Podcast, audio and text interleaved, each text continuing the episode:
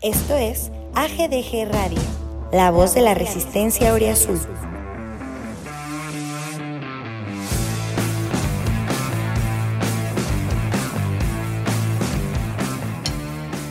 Le queda un por ciento y lo usaré solo para decirte lo mucho que lo siento.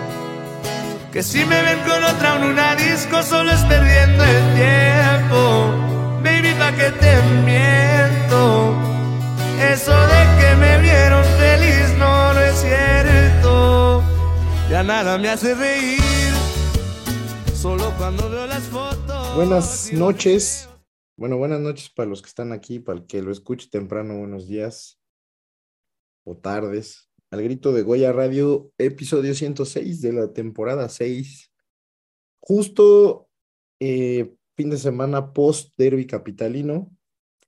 Em, yo soy Jonathan y pues empecemos porque creo que a pesar de que solamente fue un partido que vamos a comentar, se hicieron demasiadas cosas alrededor. Hay mucho que platicar del juego, del entorno, de la grada, eh, del post partido. Hay mucho, hay mucho de dónde cortar. Y pues obviamente estamos ya a una sola jornada de que acabe el torneo y pues también habrá que platicar cuáles son las posibilidades, las expectativas, ¿no? Eh, en, en esa última jornada para poder ver a Pumas en un repechaje que si bien nunca estuvo lejos numéricamente, en funcionamiento sí, ¿no? Y pues al final se corrigió bastante el camino, así que creo que podemos platicar ya desde otra visión. Así que primero que nada, presentarles a mis amigos que hoy se están desvelando con, conmigo, a pesar de que este, intentamos grabar temprano. Eh, la agenda del Pumach es muy apretada y pues siempre nos tiene aquí esperándolo a que regrese de quién sabe dónde, a que tome no sé cuántas estaciones de cuántas líneas de metro. Entonces, muchas gracias por estar aquí, mi Robert. Buenas noches, ¿cómo estás? ¿Qué tal, mi buen John? Muy bien, muchas gracias. Un gran saludo a todos los que nos escuchan en esta nueva edición de Al Grito de Goya. Y como bien lo dijiste, ya pasó el, el fin de semana del derby capitalino. Sobrevivimos algunos, otros no tanto. Pero lo cierto es que fue uno de los partidos más importantes para Pumas en, en lo que resta de este torneo. Y como bien habíamos dicho, se llega con posibilidades reales de, de reclasificación y con eso una pues un posible pase a la liguilla, pero pues ahí, como bien dicen, hay que ir partido a partido porque toca el gigante de hierro. El gigante de acero. Sí, el de hierro es el de Disney, pero sí, nos vamos a tener que ir a meter ahí a un estadio que estadísticamente, pues no más no se nos da. Así que, pues, pero bueno, siempre hay una primera vez, así que esa puede ser. Mi querido Slash, ¿cómo estás? Buenas noches, ¿qué dices?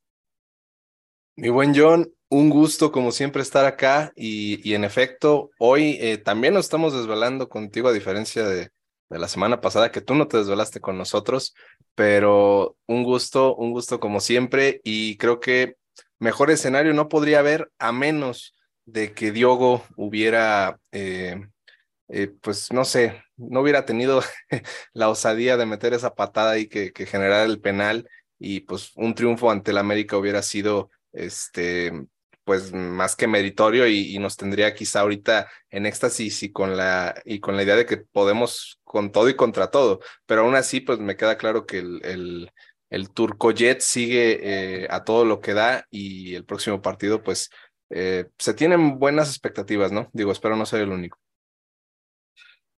No, seguro no eres el único, mi estimado Slash.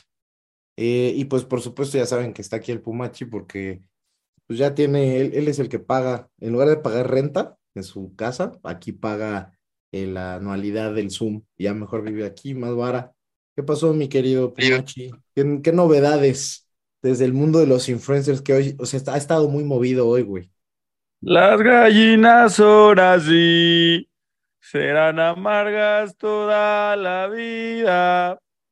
Todavía tengo estragos de la noche del sábado. Estamos grabando esto el lunes y todavía hay ciertos estragos, güey. Mi, mi cuerpo lo resiente. Creo que ya me están empezando a pegar, ¿eh? O sea, me bastó un año y medio de ir seguido al estadio para ya mm, que mi cuerpo lo, se viera afectado. También cada que me río como que me duele la, la panza, güey. Entonces, pues bien, estamos vivos y enteros y en medio de mucho chisme de la escena estandopera de México. Lo bueno es que no nos tendríamos que clavar en ese tema porque también a este lado hay chisme. Ahí va, hay, por donde que, este, cortar tela. Y es que no todo y todo, creo que hay un episodio donde se escucha peor al Pumachi todavía. Sí, no, seguro, estoy seguro que es más. no donde todavía y- estaba más traqueteado. Y yo creo que hay uno que hasta yo me escuchó igual peor. Es que una vez grabamos, creo, 10 o 12 horas después del partido, güey. Sí, puede ser. Y de uno de esos juegos de liguilla en la noche, probablemente con lluvia, entonces puede ser que sí, o sea, no jodidos, o sea, ya en nivel eh, que, que si te hacen un antidoping se explota la prueba, ¿o ¿no? No a ese nivel de, de jodidez, al otro, el ya cansadones, ¿no? Este, Además se han puesto audios aquí de, de los momentos importantes Ah, en el sí. estadio y, y ahí sí se escuchan de, de la chingada. Sí, correcto. Eso, sí es- eso sí, los audios son otro boleto. Ahí sí uno no sabe lo que está haciendo, ¿no? Falta que, falta que presentes al invitado de hoy. ¿Quién es el invitado de hoy? Ah, sí, sí. Es que pues, no sabía si iba a estar aquí porque yo pensé que ya lo habían anex- anexado. Ya le habían metido un anexo los del Cayuco anexo al extremo, le habían ido a decir este. Yo, yo, Buenos pensé días, que era- amigazo. yo pensé que era el mojonzote que, que se acaba de aventar Pumache. No, ese, ese va a estar invitado, pero en el episodio 110. A ese Ah. ya lo teníamos, hasta tenía su sección, se llamaba Canteravisión.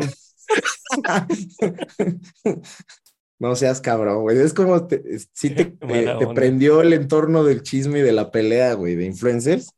Y ahí Andas güey, andas caliente, güey. Estás cabrón, güey. Pero bueno, empecemos porque, repito, creo que sí hay bastante telita de dónde cortar. Yo creo que primero, justo para no excedernos en la parte de- del chismógrafo, este, o de, o de las puteadas, porque ahí pa- también va ahí para darle, ¿eh? Yo, yo traigo ahí varios temillas que sí me gustaría tocar de, de cosas que salieron después del juego, sobre todo en redes sociales. Pero a ver, del partido, que creo que al final no, no desentona de este resurgimiento de varios jugadores y del equipo en general. El resultado, bueno, pues no es lo que se esperaba, pero yo creo que, a ver, son de estos juegos donde a lo mejor si te dicen antes que vas a sacar un empate a uno por cómo venían las cosas previas, ¿no? Por cómo jugaba el, el- rival en su estadio, a lo mejor eh, sí lo firmabas, ¿no? Y ahora creo que es buena noticia pensar, dadas las condiciones del partido, a lo mejor ya no te sabía tan bien por cómo se dieron las cosas. o sea, entonces, ¿cómo, ¿cómo lo vieron, güey? Tú, Robert, que andabas ahí en el estadio, que nos vimos un ratito antes, en ese caos que se, que se hizo en, Creo que nunca me había pasado en el Azteca no, no, no tener como ni noción dónde me iba a sentar. Eh, o sea, este, este rollo de, de la falta de claridad de si iba a haber o no una zona visitante en un partido de estos que son bravos. Ahí nos vimos un ratito, cada quien entró por su, por su acceso. Primero eso, ¿no? ¿Qué, qué tal el, el desmadre? Luego llueve, o sea, como que de esos juegos que parece que todo está pintando medio raro, ¿no? Sí, y es que todo se dio, como lo decíamos desde el capítulo pasado, todo se dio muy, muy raro desde el acomodo de la, de los grupos de animación del América que no sabíamos bien a si sí los iban a mandar a las cabeceras, no sabíamos si iba a haber un espacio para, para la afición de Pumas. Como bien lo dices, eh, llegamos allí al estacionamiento del, del Estadio Azteca con una ligera llovizna, pero de repente el aguacero torrencial, afortunadamente duró, eh, si acaso, unos 10, 15 minutos y con eso ya fue suficiente y ya no volvimos a saber de la lluvia durante lo que restó de la noche y eso fue, fue algo positivo.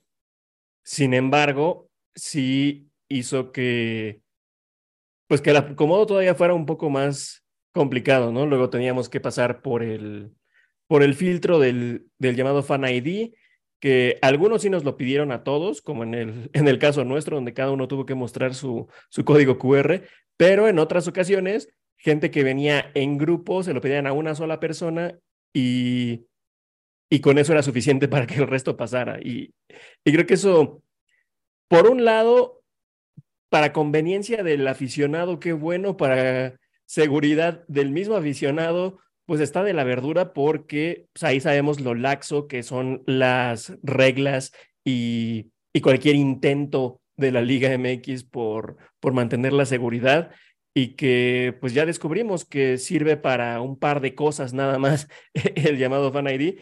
Y, tal fue la confusión, sobre todo de los lugares, que, que al momento de yo conseguir mi boleto dije, ah, pues busco una zona que sea lo más neutral posible. Yo dije, me voy atrás de, de la zona de prensa, justo en medio. Es un buen lugar para ver el partido. Probablemente me encuentre con, con gente de, de Chile, Mole y Pozole en cuanto a gustos futbolísticos y pues no vaya a pasar a, a mayores. Cuando voy llegando a mi lugar, me encuentro con que mi lugar está en medio de la Rebel, para nada es una queja, pero jamás me había imaginado yo que un lugar justo en, en medio del estadio y tan extenso hubiera sido el, el autodesignado lugar para, para la porra de los Pumas y que vaya que, que fue un, un gran aliciente el estar rodeado obviamente de, de la afición con la que convivimos durante los partidos, sobre todo en el, en el Estadio Azteca, y que, por ejemplo, yo sí, yo sí pude eh, festejar el gol de nuestros Pumas sin temor a represalias y sin temor a, a sufrir algún, algún escarmiento, que, que creo que ese fue el caso de la gran mayoría de los aficionados, porque eso sí, fuimos locales otra vez. Sí, te iba a decir que igual yo sí, hubo un momento antes que sí pensé, hijo, está, está medio cabrón, pero ya cuando fue el gol, pues sí me valió la neta, ¿no? O sea, sí puse en riesgo cierta seguridad personal, pero honestamente también mucho había mucho encubierto que yo no me había dado cuenta y en el gol salieron, entonces estaba yo más rodeado de Pumas de lo que pensaba en un principio. Entonces también ya me sentí más en confianza. Antes de, de, de, de seguir ahí con el, con el tema, porque ya saben que como grabamos de noche, este, hay gente que se puede quedar dormida y una de esas personas pues es Diana Alonso, ¿no? Pero está aquí y es su cumpleaños, entonces creo que vale la pena escucharla.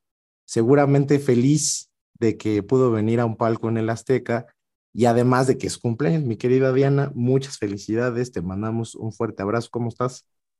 ¿Qué onda, John? A punto de dormirme, porque... Supuse, pero qué bueno que te das un rolecito. Es que ustedes graban también a horas que ya son... Sí, ahora es como si no tuviéramos tra trabajo, exactamente. Exactamente como si trabajaran desde casa. como si fuéramos estandoperos. Ándale. Pues, ¿qué te puedo decir? La neta fue una muy buena experiencia ir al palco. Creo que tiene una muy buena vista. Me había tocado ir a la Azteca, creo que hace como cuatro años y vi el partido desde la parte más alta de, de, la cancha y casi en cabecera, la neta, no es una muy buena vista. Haz de cuenta que me sentía en Ceú. Yo creo que lo que más disfruté fue la vista, veías clarito el partido, clarito las caras, las reacciones. En primera fila, cómo expulsaban a Mohamed y cómo desde ahí tenías que hacer corajes por el arbitraje. Pero creo que en general fue una buena experiencia. Un bonito precumpleaños de Pumas. O sea, buen regalo, porque al final eh, de ahorita estábamos diciendo justo antes que con, con, Robert que de repente antes del partido como que se empezó a volver eh, medio caos, ¿no? Este, o sea, se volvió a volver eh, lluvia y se sentía como medio tenso. Yo creo que es de los partidos donde he sentido más tensión en los accesos, en, en, y como que de esos son de esas veces que yo por ahí leí un tweet, creo que no sé si fue de Paco Vázquez, que decía, hoy todo, todo puede salir o muy bien o muy mal, ¿no? Ganamos 3-0, nos meten 6 y no sé justo, si se me, justo les se iba me a quedó decir grabado que, y eso así entré yo también, ¿eh? Justo les iba a decir que era lo contrario de lo que pasó, todo lo contrario que lo que dijo este Paquito, que justamente era como que estaba en un mood de o rompemos madre o nos rompen la madre, o sea, era de... Y creo que muchos íbamos, íbamos con ese pensamiento, ¿no? De que, bueno, una victoria nos clasificaba al repechaje, pero que nos ganaran, puta, te iba a sepultar, ¿no? O sea, un, que Sí, perdiera sí, literalmente Pumas, aunque fuera un 1-0, de verdad iba a ser un bajón de ánimo para el equipo muy cabrón, aunque tuviéramos el partido contra Rayos para calificar. O sea, y siento que iba a ser un golpe anímico para, para afición y para, para los jugadores del que ya no nos íbamos a recuperar para el, Sí, para el sí. domingo. Y Yo creo que igual iba a ser salir, un- iba a ser salir madreados anímicamente del, del estadio y eso se iba a contagiar a un equipo que viene como en alza, ¿no? Hasta en el tema emocional. O sea, esto, digo, al final no es, son tres puntos, pero es no perder en un estadio donde yo creo que en algún momento cuando sacas, sobre todo después del, del, del, de media temporada, ¿no? Con Puente, cuando sacas esos por, este, pues como el presupuesto de cada juego, pues en este capaz que no, que no estabas poniendo sacar puntos, ¿no? O sea, no se veía fácil. Justo. O sea, yo creo que ni a inicio de torneo habríamos pensado que en los últimos tres partidos eh, de la temporada con los jugadores que teníamos, con el entrenador que teníamos, íbamos a tener cuatro puntos ya en, en y todos tenían un partido pendiente, ¿no? Con el levantón anímico y que aparte de esos cuatro puntos, uno fue un, una goleada donde le pasaste por encima al Toluca y el otro fue un partido contra un América que es de los mejores de la época, según ellos. Un plantelazo, la verdad, porque tienen un plantelazo, tienen cambios para aventar al cielo, o sea, sí tienen un otro pedo de plantel y no pudieron con Pumas. O sea, de verdad creo que tuvo un, tuvieron un tiro a gol que fue el de Henry. Y no los Que- vi, o sea. ¿dónde- uno al principio, ¿no? Que ni, a, que, que ni a gol fue, fue medio ahí desviadón, ¿no? Y, y ya, o sea, y de ahí fuera Pumas, podemos decir también que fue muy decepcionante el ataque de Pumas y aún así estuvimos ahí. Oye, y ah, bueno, a ver, aprovechando porque no, no quiero que te tengamos aquí en los últimos minutos de tu cumpleaños. No si- queremos que te vuelvas a dormir. No, sí, ya, ya está en una edad considerable, ahora sí. Se duerma temprano, güey, tiene que chambear. No, Primer no lo entenderías, Pumas, Si no, no la tiene, a lo mejor está, está ¿eh? hablando con nosotros acá en un cuarto y, y ya en la sala está el pastel y eso, y la están esperando, eso sentiría yo que no está correcto, ¿no? Entonces, tú nos dices cuando tengas que ir a festejar o a dormir, no importa, pero no te quedes aquí el- así nada más dormida en el micrófono, pues primero te puedes lastimar, ¿no? Segundo, pues ya no es necesidad, vete a tu cama.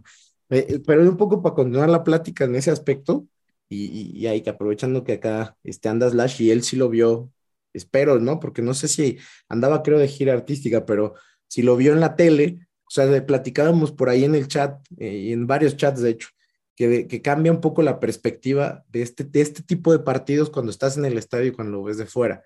eh, o bueno, eh, por televisión, ¿no? O sea, hay, un, hay una sensación, y me lo dijeron cuates, bueno, del América, por supuesto, que eh, Puma se fue a encerrar o como que eh, solo, solamente fue como ensuciar el partido. Yo creo que ya uno, ahora que le decía yo a Pumachi saliendo, le digo, güey, ahora estuve tan solo, sin tantos, sin distractores, o sea, me refería a él, por supuesto, que pude ponerle atención al juego. Y no, la realidad es que es una propuesta, claro, o sea, no es, no es la propuesta más ofensiva, pero es una propuesta de orden y de, y de, y de ir elaborando de atrás para adelante, ¿no? Y tal. ¿Cómo lo viste tú, güey? O sea, sí, se percibió así porque me da la impresión de que de repente que un equipo no salga a proponer, es que, es que son ratoneros, pero pues es, es no ver el contexto, ¿no? Por ejemplo, entre otras cosas, ¿no?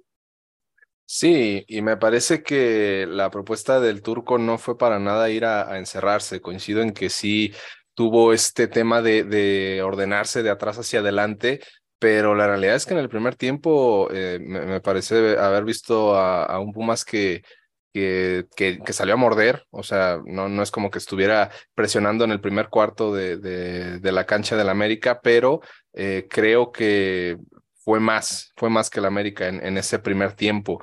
Ya en el segundo, quizá como que hubo, eh, sí, esta idea de, de desde el inicio de, del segundo tiempo de querer guardar un poquito más el marcador, pero aún así yo no vi en ningún momento una superior, superioridad de América, este, que pudiéramos decir que, que, que merecían más que, más que Pumas. Y, y, a pesar de que digo, me tocó verlo eh, acá este, desde la tele, pues sí, eh, puedo decir que estaba como eh, con, con, con estas mismas sensaciones de que o se va el partido a la chingada y nos, nos, nos joden o, o, aquí terminamos de, de confirmar que, que, este equipo resurgió con, con Mohamed y tiene para pelear eh, en serio en, en, liguilla. Entonces yo simplemente diré, diría eso, que, que lo del turco fue muy bien planteado. Eh, ya después él pues pierde ahí la, los estribos y, y, aún así festejo ese, ese gesto que, que, hizo al salir de la cancha este, diciendo que él dio la vuelta ahí como tratando de, de darles otra cachetada como acostumbra a los americanistas y, y pues nada, me, me parece eso, que, que, Pumas jugó bien, sabía que podía ganar y, creo que por momentos eh, parecía que así iba a ser, más allá de cuando cae el gol, en varias ocasiones se, tuvo la posibilidad de, sacar la ventaja. Es que tuvo de todo el juego, güey. O sea, justo quería ir un poco a esas partes. Tiene tantos momentos. O sea, en la cancha tiene toda esta, e, esta intención y tensión y, y es un partido, o sea, para cualquiera de los dos lados, cuando a lo mejor, como decía Diana, no te lo esperabas ni al principio del torneo, ¿no? Estos güeyes se enracharon y hicieron dos o tres o más partidos en casa donde aplastaron a varios rivales. Entonces, o sea, y nosotros nos vimos muy superados por rivales que nada que ver, ¿no? Entonces llegas a estos partidos y, se vuelve muy importante la figura del entrenador, ya de por sí, ¿no? En cómo los para, en lo que les pide, en lo que les abona desde que llegó. Y luego pasa esta situación que ya también tiene varios este, matices, güey. Ya el Pumachi estuvo este, repasando bien en sus, en sus tweets de hoy el tema del arbitraje, ¿no? O sea, tiene ese matiz de la presión del árbitro, de, eh, amonestar antes del minuto 5 a Caicedo, en el minuto 10 a Mohamed, ¿no? Y luego, pues al final en el mismo primer tiempo termina echándolo y, nos da esa, esa imagen, ¿no? Que a lo mejor nosotros como aficionados de, Pumas no nos, o no nos deberíamos sentir tan identificados, pero eh, hoy es, defiende estos colores y se planta en un estadio que estaba caliente, ¿no? Para decirle a la otra afición, como dices, güey, ¿no? O sea, a mí me abuchen todo en lo que quieran. Yo aquí les di una vuelta. Yo no sé si al final lo dice por la que vio con Monterrey o la que les regaló a ellos, pero de cualquier forma. O con las dos, ¿eh? las dos. y, saca el pecho, güey, ¿no? O sea, y yo me imagino como jugador de Pumas en estos momentos, eh, es, esa actitud, a lo mejor medio, este, no, sé, no sé si agresiva, pero sí con cierta autoridad que, que se transmite, ¿no? A, a, la gente que está en el campo, güey. Tú, no, no, sé si tú desde donde andabas estabas muy lejos, güey, por donde salió Mohamed. ¿Viste todo eso en vivo o ya nomás lo viste después en... Eh, como estabas conectado a Wi-Fi, güey, pues pudiste ver después todas las redes sociales. Entonces, ¿qué pedo? Así me hablas a mí, es que nunca dijiste que te referías a mí. Sí, claro que dije, güey. tocaba a mí. Pero date. Bueno, eh, no, no me fijé en ese momento, solo vi que salió expulsado, no entendí por qué, yo no, ya después viendo el video de cómo el cuarto árbitro, pues casi, casi se agarra ya a golpes y ya cuando Mohamed le responde y le susurra algo, ya dice, no, ya no, se va. Eh, yo no vi eso hasta que lo, lo vi ya en, en Twitter y tampoco percibí lo de la seña que les hace, ¿no? Pero pues muy bien, la neta, así como dices, eh, saca, saca un poco el carácter, ¿no? Aunque eso eh, al final, pues como tal no, no, no hace nada por el resultado, pero sin duda pesa y sin duda eh, te deja ver que tenemos un entrenador distinto. Simplemente lo vamos a dejar en distinto con más, con más eh, crédito para hacer ese tipo de cosas y para decir, no, a ver, papitos, conmigo no se me quieran poner así porque yo hice esto y soy esto, ya, ¿sabes? Entonces, muy bien, muy a gusto. Me la pasé bien en el palco, a pesar de que a mí no me preguntes eh, lo mejor fue eso, tener wifi para mí fue muy extraño. Pues poder tuitear en vivo, ¿no? estar en el estadio y poder estar tuiteando. Porque claro, siempre en el estadio intentas poner un tweet y ya sale a los 15 minutos, 20. Pero tú, pero tú porque tienes limitado tus datos, güey. Yo en CEUP siempre he podido tuitear chingón. Aquí sí no había señal, güey. Era como estar en una caverna, cabrón. Estaba yo ahí en medio de quién sabe cuántos americanistas, varios de ellos seguro con antecedentes penales, güey.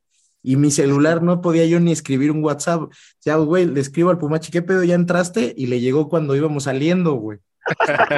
No te quejes, tú, o sea, el pedo fue que tú estabas a toda madre, pues los demás no, güey. No sé, yo sí sufrí, no podía ver nada, en el penal quise meterme a ver, no me cargó, me cargaron tweets, pero del viernes, güey, de la noche. Entonces, no. Pues, Nosotros teníamos hasta la repetición ahí a un lado. sí, o sea, toda, ahora sí que a toda madre sin alquilar, literal. Sí, señor, bien, eh, gozando nuestro privilegio, ¿no? Sí, hacen bien. de tuitear pura pendejada, ¿eh? Ahí sí se cobró, se cobró parte de ese, de esa inversión, ¿no? También eh, lo que, lo que comentas, ¿no? Del arbitraje y de todo, pues es que ya es como lo común, y incluso, e incluso, en un tuit de los que puse hoy, alguien de la América me llegó a responder, ah, ya solo cuando se enfrentan a la América lo único que hablan es del arbitraje. Y por un lado dije, chale, sí es cierto, pero pues, o sea, ¿qué, ¿cuál es nuestra culpa, no?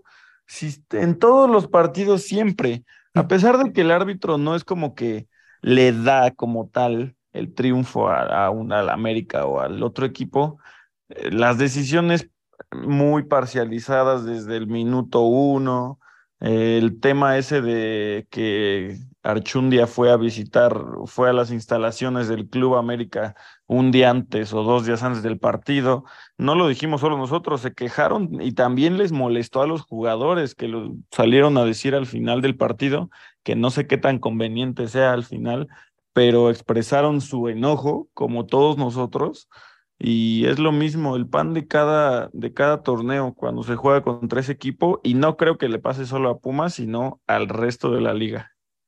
Yo creo que lo que dices de, de la visita de Archundia, ponle tú que tú como jugador o, no sé, Mohamed, la directiva, todo, traten de hablar con ellos, decirles, ¿saben qué? Tranquilos, tómenlo, o sea, tómenlo con calma, vamos a ganar, vamos a hacer nuestro juego, y literalmente minuto tres y amonestan a Mohamed. O sea, Sí, te vuelve a meter ese pedo, ¿no? y después la primera falta de Caicedo amonestado. Y luego se Sí, ve a que se le van a. Caicedo donde hasta podría, hasta creo que hasta la revisaron en el bar, ¿eh? La, la, cómo se le van a Caicedo pudo haber sido una plancha mínimo de amarilla y ni Y- siquiera y- la marcan. O sea, Y obviamente ni ya falta dices, primero 10 marcaron, minutos Sí, sí, sí. te desestabiliza. O sea, también son humanos y también se entiende. Yo, yo- yo y como- aparte, súmale que era César Arturo, que no es precisamente la primera vez que, que ha tenido partidos donde pita en contra de Pumas, ¿no? De cierta forma, no es como que claramente evite marcar un penal o, o una tarjeta roja, pero a lo largo de todo el partido te das cuenta de que hubo Pero sí, sí, de sí, sí, del no nos ha marcado penales, Jesús. O sea, sí, No, sí, sí, no, yo, di- yo digo en este y nos partido ha como marcado tal. en contra horrible. Expulsiones No, sí. de todo con este güey. Esa, Y eso porque no contra estuvo León. Alan Mozo, si no. Sí, no, esa acá Lo hubiera contra, acá expulsado contra sí o sí. León.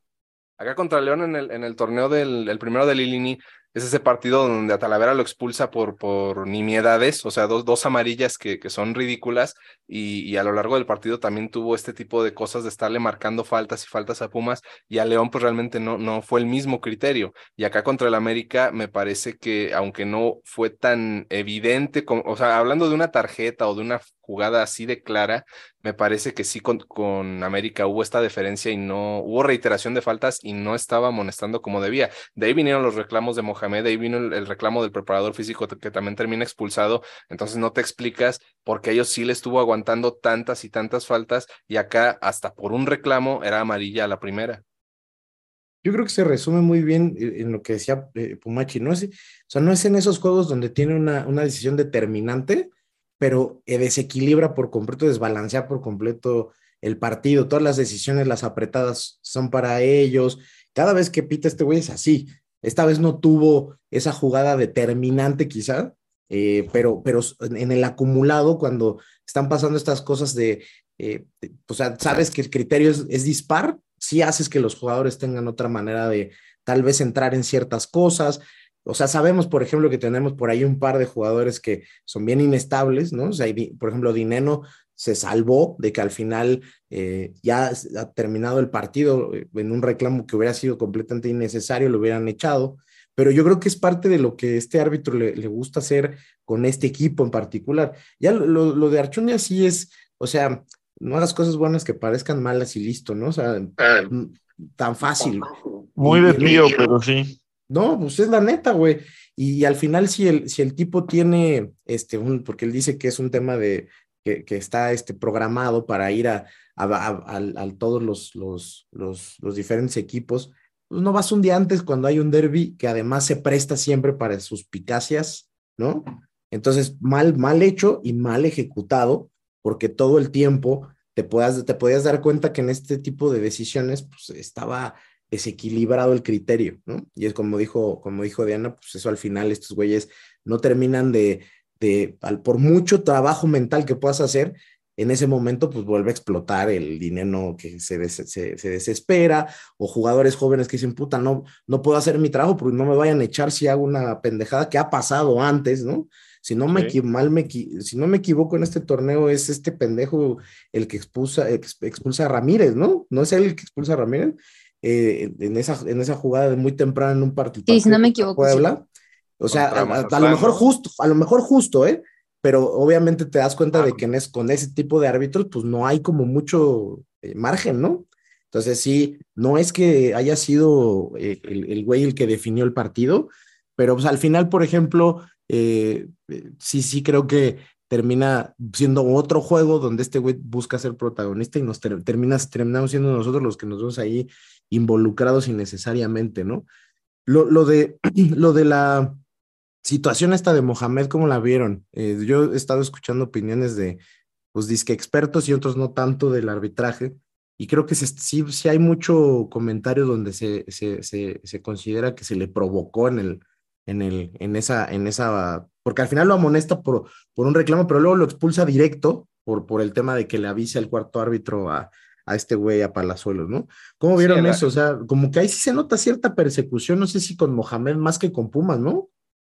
Sí, pareciera. El, el segundo, digo, la, ya, ya con la expulsión, pues solamente se nota cuando en, digamos que en, eh, le está hablando al oído al cuarto árbitro y de repente se ve que se exalta, o sea, grita, suelta alguna palabra o alguna expresión y ahí es donde inmediatamente el cuarto árbitro manda a llamar a César Arturo y, le dice ya expúlsalo, o sea, entonces, eh, no sé, al final sí eh, fue muy airado el reclamo y varios reclamos del turco, pero eh, no, no podría decir que, que son suficientes para, para haber pensado que se le, se le expulsara, porque no es el único que, que luego eh, se, se exalta así. Digo, ¿cuántas veces no hemos visto al Piojo? Que también se expulsaba varias veces, pero ha habido otras donde simplemente se le, se le deja ir, se le deja hacer, ¿no?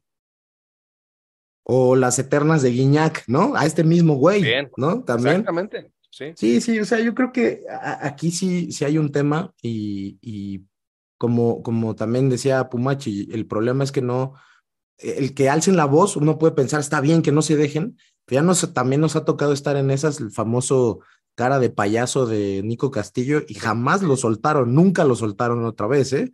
Entonces, y, y también recordemos este, este tema con dinero alguna vez en la bombonera que lo termina echando un comisionado, hubo varios partidos siguientes donde a Puma no le marcaban nada, eh, y, y, y, repito, o sea, yo creo que en este balance negativo de varios torneos, siempre ha habido este tema de malas decisiones arbitrales, que dado que el torneo termina siendo tan malo, es difícil decir es que fue por estas decisiones arbitrales. No, no son las determinantes, pero honestamente sí han tenido repercusiones en partidos donde pues, estaba para no perder puntos y se perdieron por un penal, por una expulsión, cosas que normalmente solo nos las de Mozo que, que ya dijeron que, que, son reales, ¿no? Cosas que en otros, para otros jugadores no eran rojas, acá eran a huevo. Y si las iban y reclamaban, no, no se las quitamos hasta dos partidos y, y si podían se llevaban a otro más entre las patas, ¿no? Entonces, sí, lo del arbitraje es algo de lo que sí se, o sea, vaya, no es justificación, que al final creo que el resultado termina siendo justo por lo que pasa en el partido. Estaba viendo las estadísticas, y, y, y, bueno, definitivamente hay más posesión de América, pues no, no es sorpresa, eh, pero Pumas termina teniendo más tiros eh, a portería y creo que as, con un estilo que, que vaya, no, no quiero decir que es el estilo de Mohamed porque está tratando de, de sacar lo mejor de los jugadores con lo que hay ahora, pero sí el orden que tiene, pues creo que es muy válido luchar con tus propias armas y creo que no le salió mal, ¿no? Y, y un poco para acabar con la parte futbolística, ¿no? Están de pasar al chisme chingón al, al lavado en, en, en, lavadero. ¿Qué pedo con, con los jugadores, este, vamos a decir, del cuadro bajo, que aquí durante, ¿qué fue? ¿Seis episodios? ¿Siete? Dijimos que eran, todos eran unos muertos que deberían de correr, dedicarse a otras profesiones y en este juego en particular, yo creo que si agarramos del contención para atrás, este, todos se llevan eh, pues una, la, las palmas, ¿no, mi Robert? O sea, varios de estos este, que ya estaban prácticamente eh, en, en, esta situación de si los venden me vale y, es más, ojalá que se retiren, eh, sacaron una buena nota, ¿no, güey? O sea, Freire, Benevendo, o sea, varios que aquí ya han pasado por la guillotina. Qué, buenos, qué buen partido, ¿no, güey?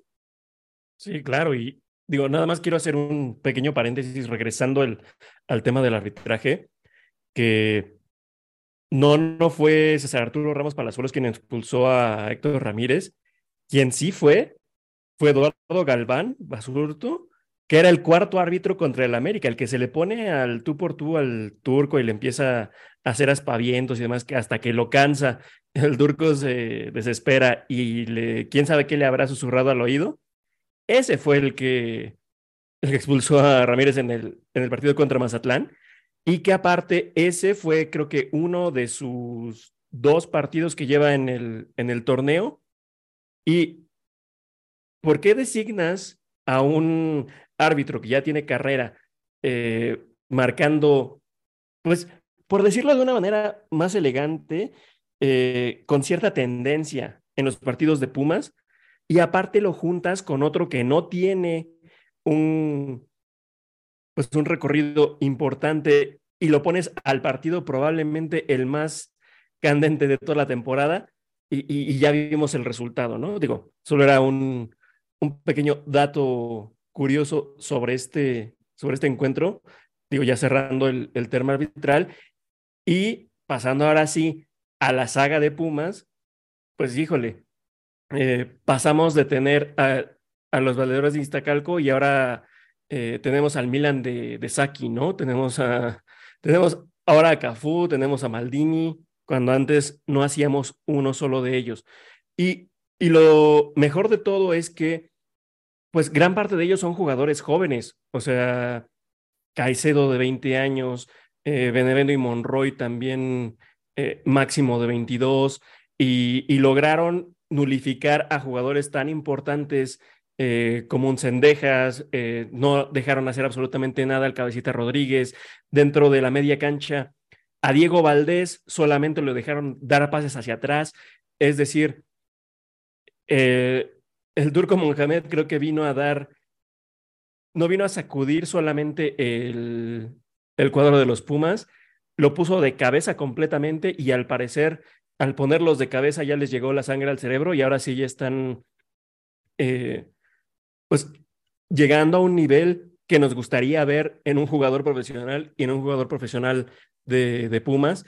Y, y digo, por ahí recordamos que, que Alejandro Castro le dio una carrera a Moisés Muñoz en aquella final en, en el Azteca, pues ahora esperemos que Néstor Araujo le dé una carrera a Nico Freire, ayudándolo con ese, con ese balón a que entrara y que, y que Puma se llevara el, el 1-0 momentáneo y que, bueno, ya después vendría la, la debacle, pero que hasta el mismo Nico Freire, uno ya parece jugador, dos, parece ser que eh, la llegada de, de, Mohamed nos lo cambió. Yo sigo pensando que, que probablemente sea alguien más con la piel de Freire puesta, porque me queda más que claro que el Nicolás Freire que vimos en el último año, ya no digamos en este torneo con, con Rafa Puente, sino el último con Lini también, son dos personas completamente distintas.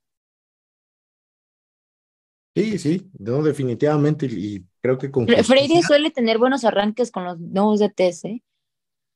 desde que llegó yo creo que sus mejores partidos son los primeros cinco con el DT. Híjole, se los con Puente, con, ¿A poco con, con, menos con Puente? E, exacto, no, con Puente todavía al principio del torneo los primeros partidos de Pumas hasta parecían decentes, hasta parecía que Rafa Puente iba a ser un entrenador decente. Iba a ser un entrenador, quítale el decente, nomás entrenador. Este, si no pregúntenle al Pumachi, que ya andaba bien metido en el Rafa Puentismo. De, dijo ser puentista, sí, eso es una realidad. Pero yo, yo, no sé, yo, justamente me preguntaba si esto de, de, de, Nico Freire y sus buenos últimos tres partidos son algo positivo o algo negativo. O sea, ¿se le va a perdonar todo en la directiva y van a decir, bueno, este bueno espera otro nivel? ¿O van a decir de, güey, ya la verga, o sea, no A lo mejor eh, puede ser una revaloración y, y eh, si queremos confiar en que tenemos un cuerpo técnico competente, ¿no? Saber que es un tipo que es muy voluble en su, y, y, la verdad con una capacidad ya probada, no hay más que sacarle. A lo mejor si se revalora, pues todavía puede tener algo de mercado. O sea, tal vez ese es la, el lado positivo. Sí, creo Eso que es lo no, que yo esperaría. Sí, ojalá. Que pues, estos creo que buenos no es partidos sirvan para que la próxima temporada en San Luis ya esté Nico Freire o en Necaxa, por ejemplo. En San Luis estaría toda madre. Años, o sea, está a punto de cumplir 30, está en el momento justo para, si, si le vas a sacar... Eh, es ahorita o nunca, güey. Es ahorita, cabrón. No, y además estaría bien en San Luis, iba a decir, porque eh, ha sido este, eh, el, el, el, la tumba de varios de los guapos de CU. cerca de Diana Alonso, pero como ella era está en Querétaro, tal vez acaba allá. ¿no? Tiene Eh, como justamente es lo que les iba a decir, acá lo espero en Querétaro. Pues tienen esos carreritos, ¿eh? Se van a San Luis y luego a Querétaro, ya ves a Pablo Barrera, ya. Sí, sí, está, o sea, es como ya el caminito, ya es el, ya es como este, La ruta del, la ruta de, de- del desahucio. exacto, como cuando ya a los, a los caballos empiezan en el hipódromo y acaban jalando la, la basura, así, así. Acá no le van a faltar clásicos que terminan en golpes, porque acá también está el clásico de la 57. Sí, ya sé. O sea, es por lo menos allá a ver si saca algo de actitud. Pero, ¿qué, qué, qué- digo, aquí sí, este, Diana, qué bueno que todavía estás por acá y que te has mantenido despierta. A lo mejor sí te, te tuviste echar un café, no sé. Pero, o sea, por ejemplo, es muy buena noticia. Yo creo que ya también varios lo dijimos a través de, de otros medios, que, o sea, a ver, es- este, tiene que, tiene que ser que influ- esté influyendo el técnico, pero eh, que esté rescatando a jugadores que, pues ya la neta, este, estar acabando con sus carreras a los 21, 22 y ver que, por ejemplo, este juego, y no solo este, eh, yo creo que el de Toluca también, el eh, los juegos de Benevendo han tenido un cambio de, o sea, es otro jugador en muchas cosas, inclusive en actitud. Lo de Monroy no me sorprende a mí, pero porque la verdad creo que es un tipo que no ha necesitado más minutos para demostrar calidad, valía y demás. Pero qué bueno, ¿no? O sea, digo, al final, eh, qué, qué mejor que saber que cuentas con un jugador, eh, sobre todo de cara a este final del torneo, para saber, pues, cómo se va a mover el plantel próximo y que quizá, la- la- aunque yo sigo pensando que se deberían de, las dos, las dos laterales se deben reforzar, pero saber que tienes jugadores de casa que ya te cumplen y que ya no te tienes que preocupar, ¿no? Qué bueno, ¿no? Oye, Yo no, me antes de preocuparía por ir por uno, ¿no? ¿Me permites, O sea, ¿me permites exhibir al John antes de continuar? Necesito que, que por favor eh, Jonathan pida una eh, disculpa, le ofrezca una disculpa pública a Pablo Benevendo porque en este espacio él le llegó a desear el mal, güey. O sea, llegó a desearle que se retirara del fútbol, que se pusiera a vender depas. Y Bueno, ahora... Pumachi, es que Benevendo jugaba mierda, o sea, Benevendo se aventó dos temporadas de basura. ¿Qué Pero yo que le le deseo el mal a ¿qué su que familia, que? No, no seas cabrón, tú también, güey. Le deseo el mal a su familia. No Ya seas que Está cabrón. cómo está el ambiente, cabrón. y- Ya que Tampoco Ya se estamos puso modo exponiendo, Richo Farrell este, güey. Sí, ya se puso en modo. Quiere quemarnos a huevo. No, quiero a que ver, por favor le, le, que le te voy a decir que, güey, disculpa. eh, son de esas cosas que creo que se tienen que, se tienen que sostener. Yo no, no, por supuesto, nunca le decía el mal ni a él ni a su familia, no seas mi cabrón, güey. Pero sí, o sea, sí le dije aquí, de hecho, eso desató tal vez una de las que más grandes crisis en este canal, por llamarle amateur, pero era el nivel que demostraba, güey. Ah, sí, cierto. Y, la, y te voy a decir, leí un par de tweets de gente que creo que está allega- allegada al club, así por decirlo nomás así, que dicen, ah, miren, ahora sí le van a estar sobando los, los huevos a Benevendo y antes lo puteaban. Pues claro, güey. Cuando se le tenía que putear, lo puteé. Y si ahora le tengo que decir que qué bien anda, le voy a decir, güey. O sea, ¿cuál es el, el- o sea, ustedes veían la bola de, con la bola de cristal. Mira, es que si no te esperas cuando la jueguen contra el No. América, wow, va a ser una verdad. No, ¿cierto? El ¿Tú lo señor que sabías? conocemos, sí. Entonces yo, yo lo, lo único Es que, es que el es- Pumachi no, no sabe lo que es fútbol, John. El Pumachi piensa que uno tiene que apoyar o matar a uno todo el tiempo. Es lo que siempre digo, si el güey está jugando mal, no lo vas a aplaudir. Y si está jugando bien, pues la, la- la aplaudes. ¿Cuál es el, el pedo? O sea, no es, no es como, por ejemplo, ahorita su, con su chino huerta. Si no le, si no lo quisiste antes, ¿por qué lo hace querer ahorita? Pues porque ahorita el güey está demostrando lo que estamos esperando de él, ¿no? pues ¿Qué sí. pasa con Dineno cuando se avienta pinche 10 partidos basura y luego anotan? Y sal, todos salen con sus tweets mamadores de este, y ahora sí vienen a celebrar sus goles, no merecen, no, no mames, pues jugó 10 partidos de la verga, ni Todos siquiera él salen- siente que jugó bien, o sea, ellos mismos el tienen autocrítica, exactamente, Pero ojo también con Benevendo porque nos pasó exactamente igual con Ricky Galindo, ¿eh? que ya creíamos, ahora, es- íbamos a a- decir, ya a es eso un voy. jugador cumplidor, ya al A fin, eso voy. después, póngales. Todavía hay un, tra- un tramo largo, es como lo de Freire, pero guardando toda proporción, ¿no? O sea, Freire sí ya tuvo muchísimas oportunidades. Que tenga un buen cierre de torneo, incluso, güey, que tuviera una buena liga, para mí es más para pensar, se revalorizó, véndelo. Hoy tiene valor, de su- estaba costando un peso con 50 centavos hace tres meses y ahorita cuesta 100 mil dólares, véndelo.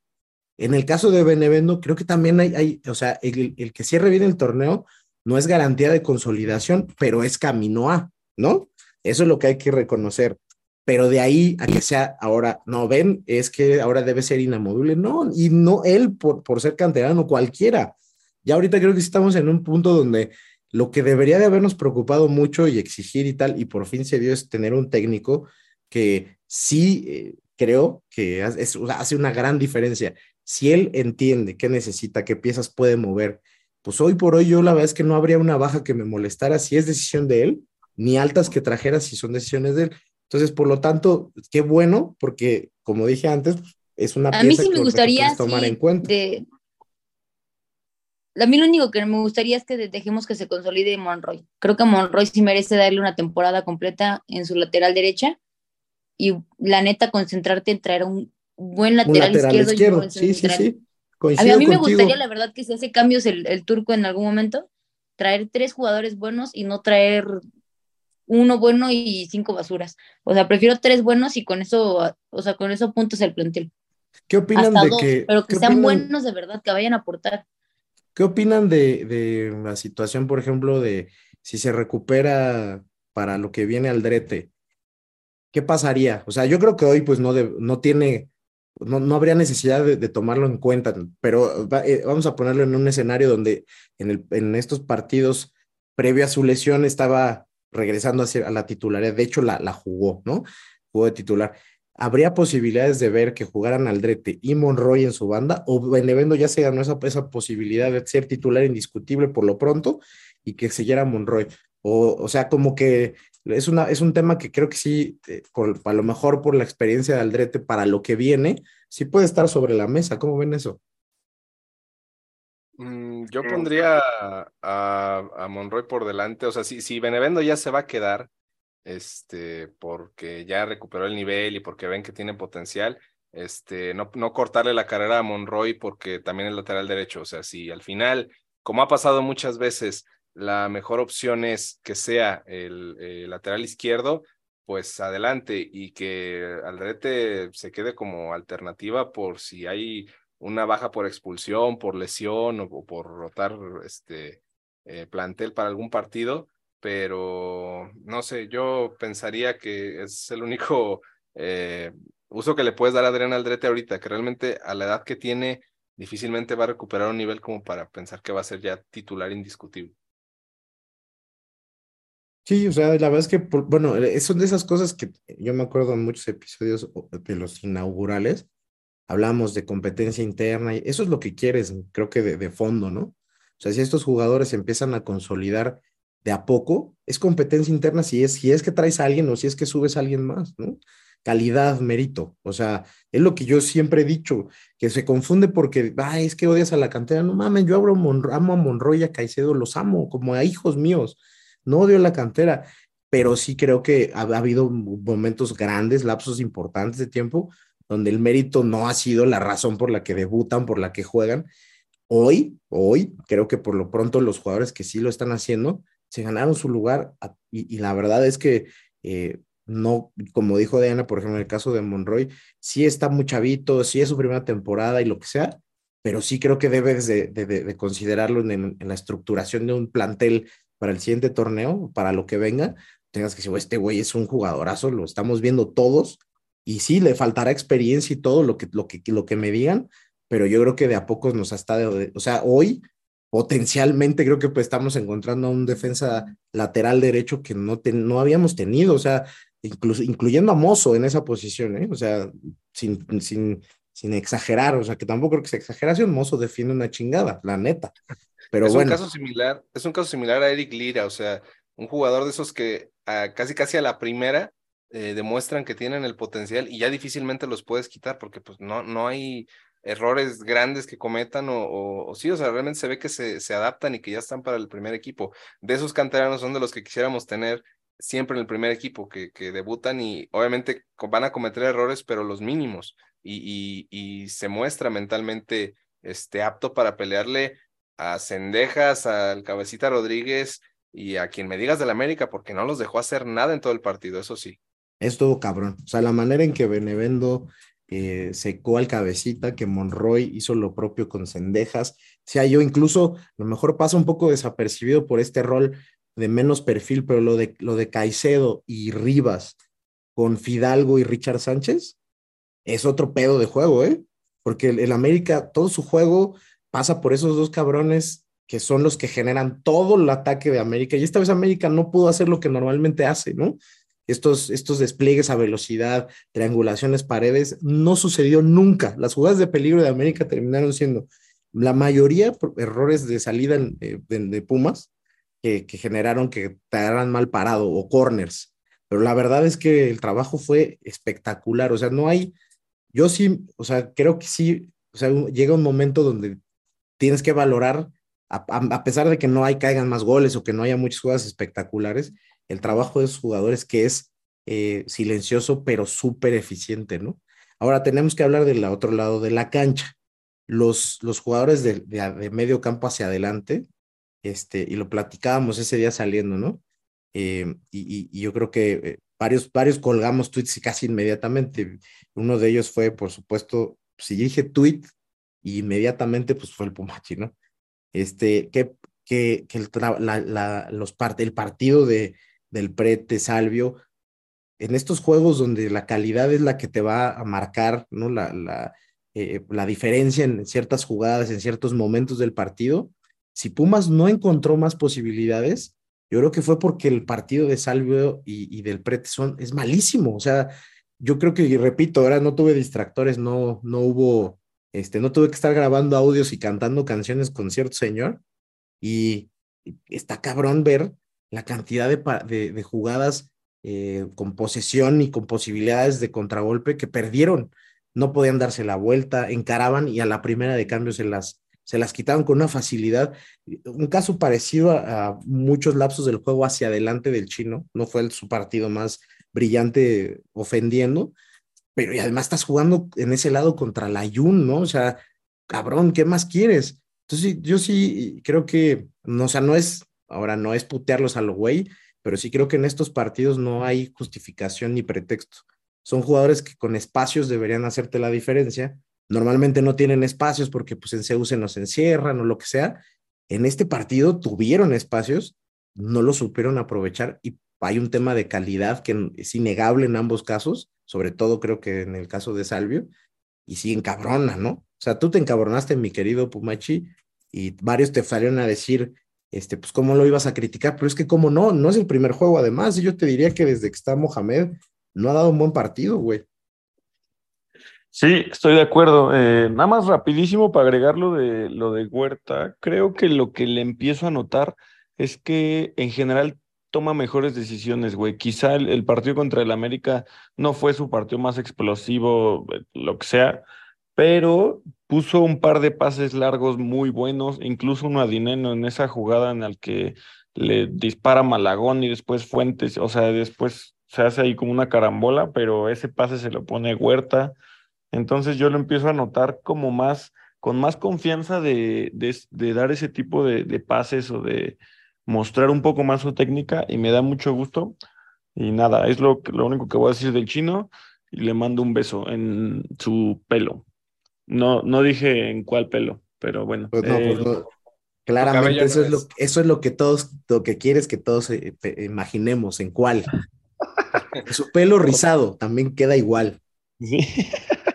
como un, un, comentario en Facebook, ¿no? Que en su conferencia de prensa le pusieron, también de allá abajo estás chino.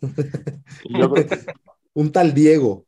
Un tal, sí, Diego. Un tal Diego. Y todavía Jesús hizo, cometió la bajeza de, de ponerle mi apellido y ahí rayarle el señor difamándome, pero bueno. No es como que no le hubieras no querido es, decir eso. No es algo que no escribirías, güey, también, no mames. Es cierto. Sí, no, no. Bueno, en eso tienen razón. Y respecto a Salvio, pues sí. creo que está cayendo un poco en lo que tú tanto al final le criticabas en Boca, ¿no? Al, pues el tipo, y todavía incluso más aquí, ¿no? Porque Boca, pues sí le importa un poco, todavía sigue subiendo historias o tweets de vez en cuando de, de Boca, pero pues yo lo que, lo que noto con Salvio es que la neta le importa muy poco este equipo y es normal, ¿no? Un poco normal. Eh, acaba de llegar, no está identificado, no sabe qué significa eh, pues estar, vestir, eh, justo también el derby, vestir esta camiseta. Entonces, al tipo lo veo muy apático desde que alguna declaración hizo, ¿no? De que él no estaba acostumbrado a, a perder o una madre así. Eh, yo lo veo muy pecho frío y como sin ganas ya de estar aquí, yo no sé qué va a pasar más adelante con él. Espero que el turco le ponga una buena regañiza o algo así, porque calidad definitivamente la tiene de sobra, ¿no? De- Pero de sobra yo creo que es el tipo con más calidad de todo el, de todo el plantel. Entonces, Sí, eso es lo que, es que es eso lo que molesta, güey, yo y, creo. casi- y debe ser top de la liga en calidad y en experiencia, y en trayectoria y en todo eso, güey. No es como que ese tipo de jugadores abunden en, en esta liga, en este país. Y el tipo, pues da coraje y da cierta impotencia, ¿no? De que puede dar mucho más y no lo da. Eh, justo hace un minuto acabo de decir que quizá como acaba de llegar y no sabe lo que significa este equipo, pero a, Huerta llegó igual que él, ¿no? Y yo lo que veo que le sobra al chino es compromiso y es lo quizá lo que le falta al Toto Salvio. Y a lo mejor con eso no alcanza, ¿eh? También es el compromiso no, no, no alcanza. Es lo que, lo que, es ese escenario que molesta, ¿no? Si este güey que tiene calidad tuviera compromiso, o, no sé si, es más, güey, yo no sé si es falta de compromiso.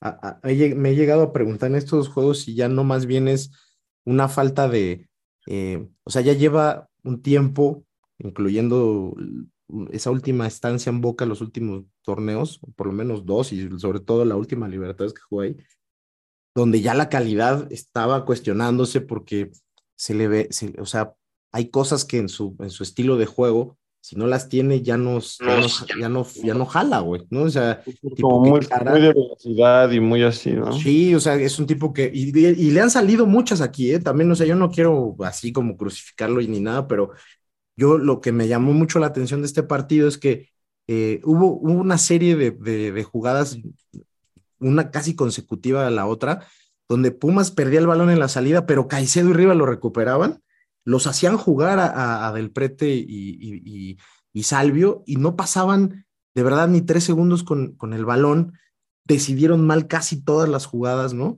Eh, sí, tienes razón, yo creo que el chino fue el que te terminó poniendo un par de buenos pases, o incluso ser más pensante en estas jugadas donde iban solos, porque hubo varias así, contra tres o cuatro, solo el chino se frenaba y esperaba, Salvio se quería llevar a cuatro, ¿no? O sea, y a lo mejor le salía una y, una y media, y la verdad es que creo que se, es- es- se empieza también a generar cierta frustración en él, y eso pues termina generando que, que, que de un partido ya con, como sobre todo en la parte final, porque jugó todo el juego con presión, y entonces ya no, no sé, yo, yo lo que decía es de lo que decías tú de su, com- com- eh, sus declaraciones, decía, yo estoy acostumbrado a llegar a equipos que están peleando arriba, y pues aquí me frustra no poder estar en esas posiciones. Sí creo que a lo mejor se presta para interpretaciones muy, este, de, de- de debate medio barato, eh, de que es que no, está diciendo que Pumas no es un equipo que compite, no, está enojado porque él cree y asume que está en un equipo que debe estar más arriba y no lo está.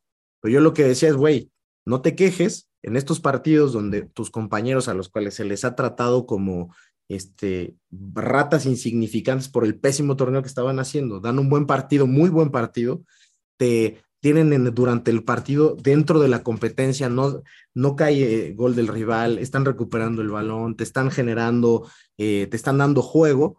Es en estos partidos donde tú quieres un equipo ganador, quieres estar compitiendo, estos son los momentos. Si ganabas este partido, estaríamos adentro ya, después de los resultados que pasaron en este fin de semana. Entonces, si hubieras tenido más capacidad de creación, de hacer jugar a Dineno, eh, de tiro, por ejemplo, el tiro libre este que tiene al final, ¿no? Eh, o sea, yo, ¿cuántos horrible, goles? Y ustedes lo, lo han visto porque igual que yo siguen las redes sociales de Puma. ¿Cuántos videos sube Pumas de, de Salvio tirando de fuera del área y las mete al ángulo? Este, parece que las mete con la mano. Y en este tiro libre es como si le hubiera pegado, puta, no sé, este, Julio Ibas a decir güey. Benevendo, pero ya casi no te sale. ¿eh? ya no, ya no pude, ya lo tengo que empezar a defender, güey. Pero Julio González, que eso sí, para salir con los pies, qué malo es el cabrón, ¿eh? Ha, ha mejorado en las salidas con las manos, pero cuando quiere salir jugando, pobre güey, bueno, pues eso. O sea, entonces sí, no, no, no, no quiero decir que, ay, güey, que se vaya, qué malo, qué puto, qué sin actitud. No, porque creo que ha habido momentos donde sí ha dado eh, eh, buenos partidos, pero lleva una rachita muy mala en el peor momento. O sea, en estos partidos vamos a necesitar mucho de la calidad de los jugadores que creo que todos entendemos, bueno, aquí lo hemos platicado, de medio campo para arriba tenemos mucha calidad y nos, nos costaba decir de medio campo para atrás, pues teníamos picapiedras que iban a tener que poner mucho más que solamente actitud en lo que faltaba y lo están haciendo. O sea, de verdad este es el momento para que la calidad no nada más quede así en podcast de Pumas de con aficionados que dicen, ay, el Toto Salvio, ay, del Prete el 10 de estudiantes, y Dineno y los 64 goles con 50 goles que lleva. No sé, o sea, no, no se puede quedar en eso, en estos partidos no puedes fallar, tienes que ser el primero en que haga las cosas bien y que siga, siga generando que los de abajo, los de atrás, que les ha costado más, pues, sigan motivados, no sé, yo así lo veo. penúltimo tema. Oye, del, del Tuti no se va a hablar nada porque de plano no hay nada que hablar o... pues ya dije, yo, fue muy mal juego, güey. O sea, tú dijiste de Salvio, yo te pregunté por los dos, pero lo de Del Prete también, incluso creo que sale eh, por, por, por decisión de que, de, o sea, táctica del muy mal partido que dio. O sea, yo entre los dos no veo mucha diferencia, pero Salvio jugó más. Sí, y es triste lo irregular que es, ¿no? Porque también es otro jugador que podría o puede, uno puede llegar a pensar que, que tiene la capacidad de dar mucho más y de repente nos da ciertos, ciertos partidos, ciertos tramos de un juego en el que dices, ay cabrón, el tuti, pero luego, o sea, de plano intrascendente a más no poder. Pues no sé qué piensen de eso, pero yo creo que ya estaba agarrando un buen ritmo, asistía, anotaba, y viene esta pendeja suspensión, culpa de él, toda completa, toda de él. Y este, y ahorita está regresando, creo que con cierto no sé, desencanche y en un pésimo momento, porque para un técnico como, como, como Mohamed, un jugador como Del Prete, que es lo más cercano que podríamos tener a un 10, como a un enganche, este debe ser fundamental, ¿no? Y si el güey no anda, la neta piensen qué otro jugador puede jugar ahí. Es Salvio que tampoco anda. Entonces, ¿qué vamos a hacer, cabrón? A Mauri resulta ser buenísimo. Yo creo que es el momento. Suelten a Release the Beast. Ya estaba desquitando su, o sea, su permanencia acá, el Tuti en este torneo, pero coincido en que sí ya, eh, digo, seguramente el turco no, no dudaría ni, ni tantito que jugadores como él, como el Toto, van a tener eh, pues una segunda oportunidad bajo su mando, pero eh, creo que si no, si fuera otro el caso, no, no dudo que no, no, no se mantendría en el próximo año acá. Y el, también, el... No, adelante, por favor. Gracias. Yo decía que el, el contexto creo que también ayudó a, a, pintarnos una imagen del Toto Salvio que, que ahorita contrasta con, con la realidad, porque lo dijiste, John, hace rato, eh, veíamos a toda la mitad inferior de Pumas siendo un desastre, no dar un peso por ellos, eh, no eh, no dar ni una. Y Salvio, siendo el más talentoso del plantel, tenía la capacidad de hacerte una o dos jugadas, darte esa calidad en tres, cuatro momentos del partido, y con eso ya alcanzaba para sobresalir sobre el resto, para eh, darnos una pinta de que si es el jugador diferente, si es el jugador que te puede eh, cambiar el, el rumbo de un partido, pero ahora, en ese momento donde ya esas tres o cuatro oportunidades ya no pesan, ya no es el claroscuro que veíamos antes, eh, que, en ese, que en ese entonces probablemente hubiera sido el, el, oasis en el desierto, pues ahora ya es un charco más y que, y que tendría que ver, yo creo, con, con la actitud del jugador. Y que lo mismo le pasa a, a Del Prete en ocasiones, que pues Salvio ya está en una en un momento que desde el final de su carrera en Boca ya ya está en un en un sitio de pues yo no le tengo que demostrar absolutamente nada a nadie, yo ya hice lo que tenía que hacer en los más altos niveles que, que pude alcanzar, que me, que me critiquen en Pumas, pues que pues, no le va a hacer ninguna mella a, a la historia que ya trae, ¿no? Oye, yo fíjate que ahorita que estás diciendo eso, yo tengo presentes momentos de, de salvio específicos donde creo que terminó siendo de los que más metieron. El final del torneo pasado, por ejemplo, eh, no solamente con... Esa foto donde termina llorando es, en el es correcto. Y, y, no solo el tema, de, porque a lo mejor eso puede ser hasta tribunero si quieres. Ah, no, pero... Pero, pero había jugado muy bien esa, esa, última parte del torneo, fuera de los pocos, güey, que estaba eh, jugando a buen nivel. Eh, inicio de este torneo tampoco fue malo. Te digo, yo creo que son pocos juegos, pero honestamente, o sea, a ver, de, de, ahorita dijo Diana, que, que, veo que ya no está, ya se durmió, este, que un jugador ahorita pues tiene que demostrarle, o sea, al nuevo técnico, ese de Freire, ¿no? O sea, tiene el nuevo técnico y como que eso te da motivación. La neta, güey, de Salvio tiene un contrato acá. Si llega un nuevo técnico, que además, digo, yo entendería que te deprima que llegue Rafa Puente de tu técnico, lo entendería, pero Mohamed es bastante conocido en todo el, el, el, el ambiente futbolístico de Argentina también, ya entra en Europa también. Entonces, ya tener un técnico así debería ser a huevo. Por fin están poniendo seriedad estos muchachos. Sí, o sea, yo tengo un bagaje y una historia y un currículum mucho más cabrón, pero ahorita le están poniendo seriedad, pues yo también le pondré. Y siento que es en estos juegos donde no se ha notado. No quiero decir, repito, que ya se acaba, es un acabado y no, no, pero sí creo que es el peor momento porque, eh, eh, o, sea, o, sea, nos podría pesar que en estos, digo, eh, por, afortunadamente se ganaron los dos pasados, pero este partido, yo sí creo que la, decisión táctica de Mohamed es muy buena. Gana la táctica para mí, porque justo borra por completo a los jugadores más peligrosos de la América, y es donde te, daba posibilidades a, contragolpear, a, generar eh, peligro. O sea, realmente no es que ya haya llegado Salvio Franco a gol y falló, y, este, inverosímilmente. No, no, pero hubo varias jugadas donde te daba esa sensación, yo lo pensé varias veces, está encarando a la Jun, se lo va a tener que, se lo tiene que llevar. Y entonces la segunda jugada va a ser peligrosa, no se lo podía llevar. Las únicas dos veces que trascendió ahí en la banda, los centros fueron malísimos, pero de verdad malísimos. Y las únicas dos jugadas de peligro que genera son corners. Este, o sea, eso está perfecto si fuera, este, no sé, güey, cuando estábamos dependiendo de que eso lo hiciera Rogerio, está bien, pero no Salvio. O sea, la neta, yo sí espero mucho más, ¿no? Ahora, decía penúltimo tema, porque ya estamos por, por terminar el día de hoy. O sea, ya se va a acabar el 24 de abril, de hecho. Este, el primero de los últimos dos temas que quiero tocar es eh, la, la, grada, o sea, eh, la afición de Pumas, desde dos perspectivas, ¿no? Eh, se tiende a demeritar mucho este partido en, la cancha o en la, en la acera de enfrente, ¿no?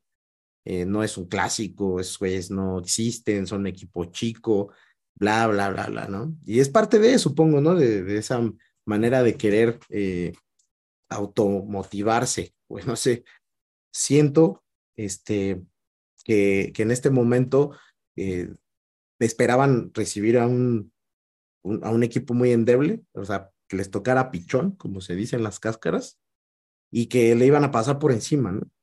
Este, cuando no sucede, eh, y esto creo que es lo que, lo que corona justamente el hecho de que por más que lo nieguen, este de los partidos que les duele no ganar, eh, te empatan a uno siendo el equipo eh, de los tres equipos más potentes del torneo, y la celebración de Henry, y que todo el partido y que nosotros estuvimos por allá escuchando todo el tiempo las bocinas.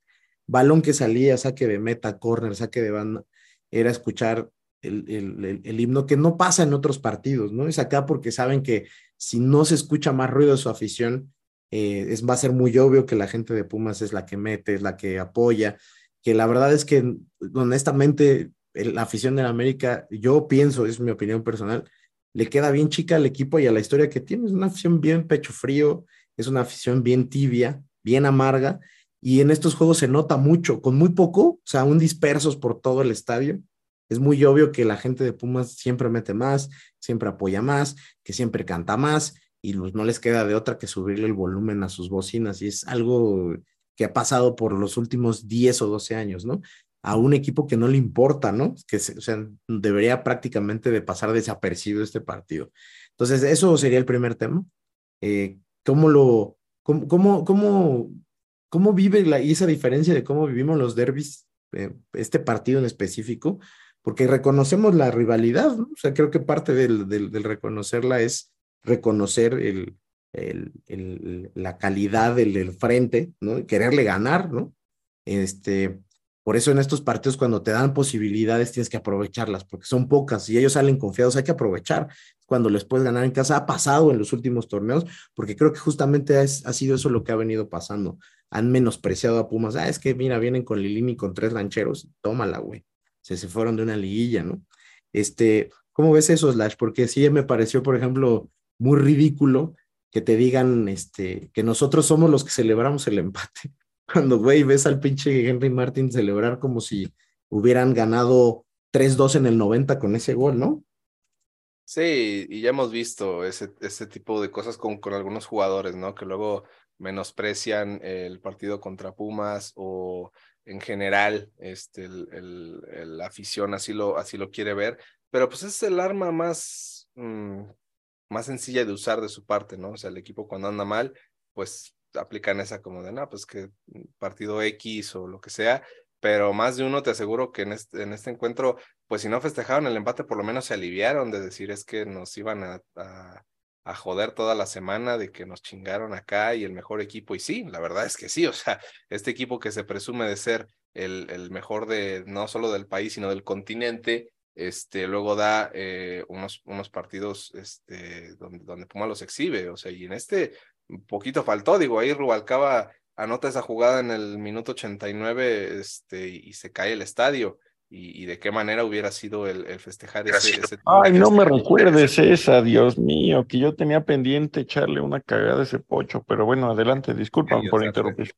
No, no, es que sí, la verdad, o sea, fue, fue una cagadota lo de, lo de, lo de Rubalcaba que ya se le está haciendo costumbre y, y sí, o sea, de, de, al final yo, yo veo esa parte y digo, bueno, ya, o sea, el americanista promedio es así y, y nunca le vas a ganar, o sea, me, me refiero en, en, la discusión, porque creo que más de una vez ya se les ha ganado en la cancha en momentos importantes, pero, pero sí, y hablando de la afición de Pumas, pues me parece que, digo, de la parte buena es que, que sí, que, que cada que se va a la Azteca deja bien en claro que, que, que llena más que, que, la afición americanista, que no pueden hacer de otra más que usar ahora sí que los parlantes y, y solamente así callan los Goyas.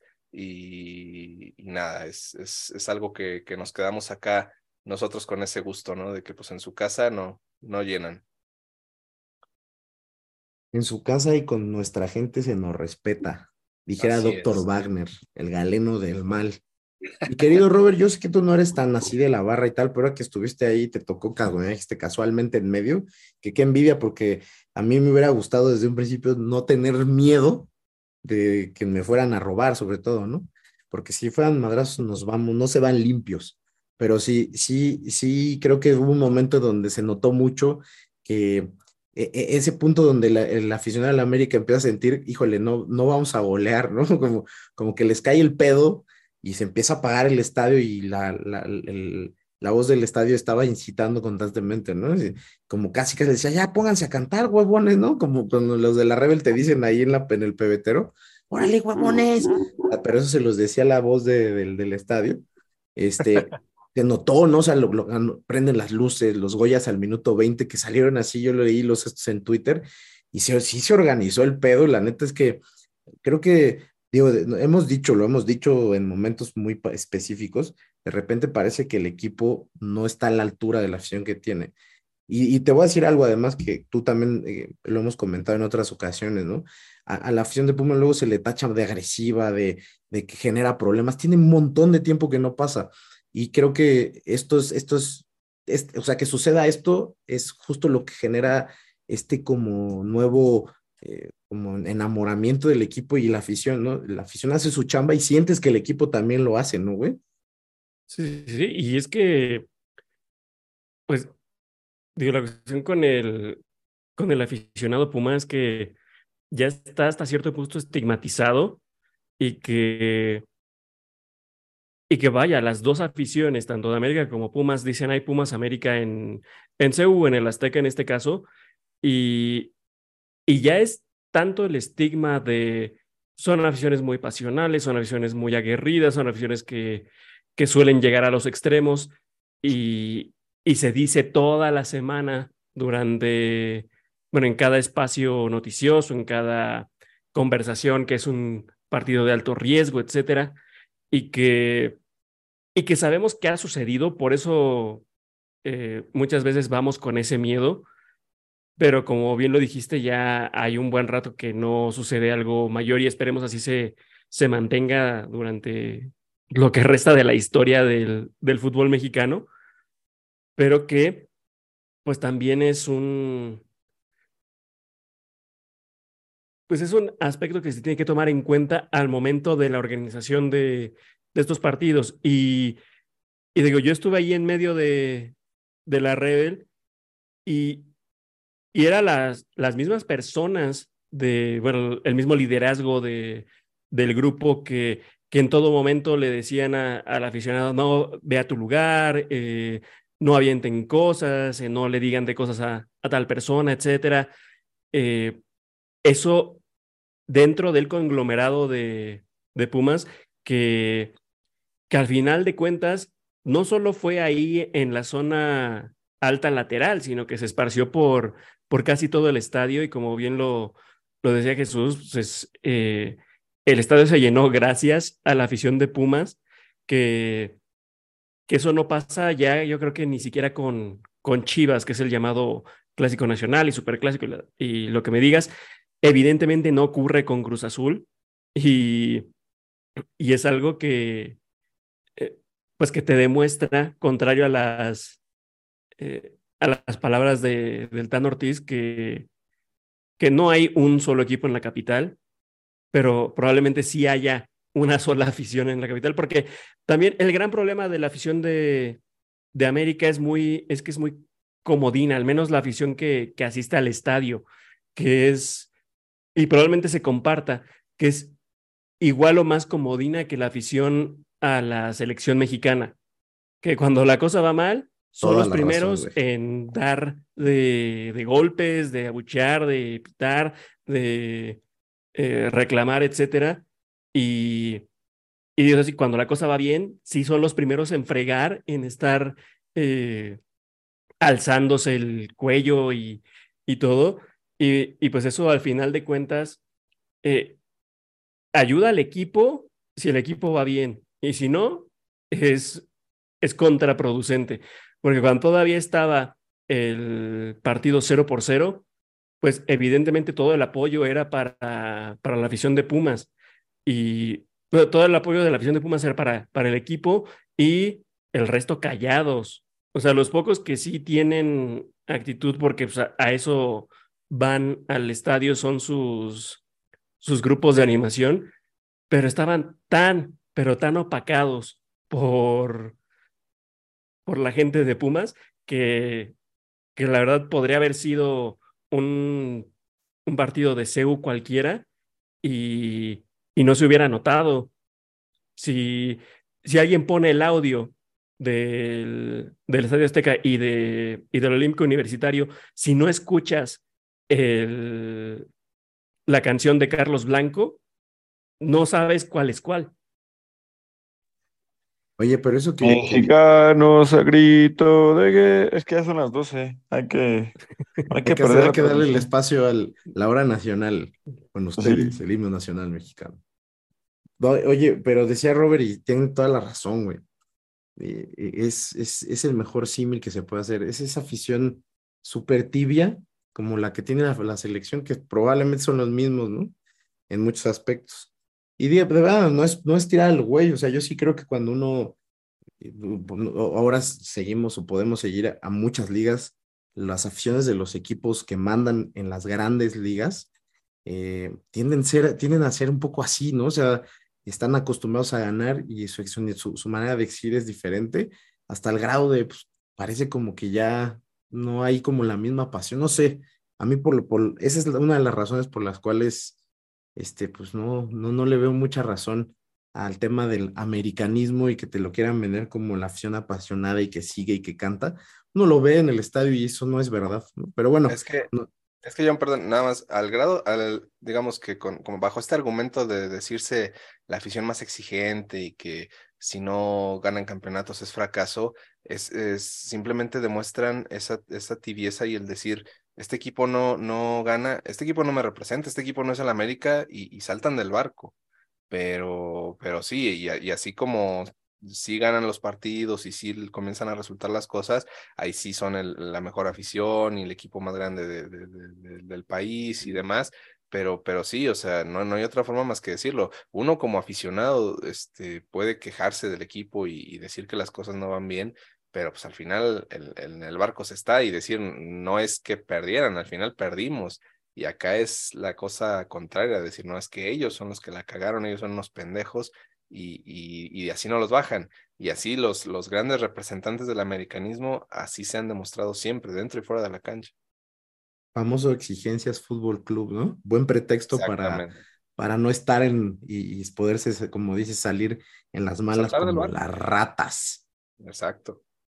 Y, y, y ahorita decía Robert, y, y creo que hay que hacer ese paréntesis o sea, el tema de que en general la afición de Pumas tiene muy buen rato siendo de las que menos pedos generan en casa y fuera, a pesar de todo, ¿eh? O sea, ya se quedó como en una anécdota y ya se volvió como una, un mito urbano. Este, ¿Ustedes cómo hablan de violencia si siempre están peleando? Yo no me acuerdo cuándo fue la última vez, honestamente, ¿no? En CEU, por ejemplo, tiene, puta, no sé, 10 años que no hay problemas con la barra. O sea, hay problemas en otras situaciones y es, muy cagado cómo se mantiene ese tema, pero se mantiene por ciertos temas aislados y esta vez pasó eh, porque además pues se identificó como agente de, la barra que termina haciendo este tema con, Emanuel Montejano, que yo con eso creo que se, sería el último tema de hoy. Igual no es, a ver, este, no creo que sea algo eh, que, que, o sea, creo que está ahí en el, e, es un tema como muy de, de, del momento y aislado y tal, pero ¿cómo, ¿cómo, vieron eso? O sea, al final es, es una parte probablemente sí es gente que se puede identificar en la barra, probablemente no, no, no son ni, ni, relevantes dentro de ese entorno, pero qué fácil es dos cosas, ¿no? Para el aficionado eh, eh, con, con, unos chupes o no sé, o, u otras sustancias como las que consumió cierto este, estando pero, ir y amenazar y, y, y a intimidar, ¿no? A, a gente, o sea, independientemente de quiénes sean. Este, y, y, que pase pues probablemente impune, porque es creo que lo que va a pasar, como decía Roberto al principio, este tema del fan ID es de las más grandes tomadas de pelo que he visto yo en mi vida y no va a pasar nunca por ahí que identifiquen a nadie por este método. No, la verdad no, no sé este, a quién se le ocurrió, probablemente, eh, o sea, no sé, esto este, me suena más como un negociazo de la aplicación y, y listo, este, y segundo, ¿no? La polémica que se, que se maneja en torno a un jugador.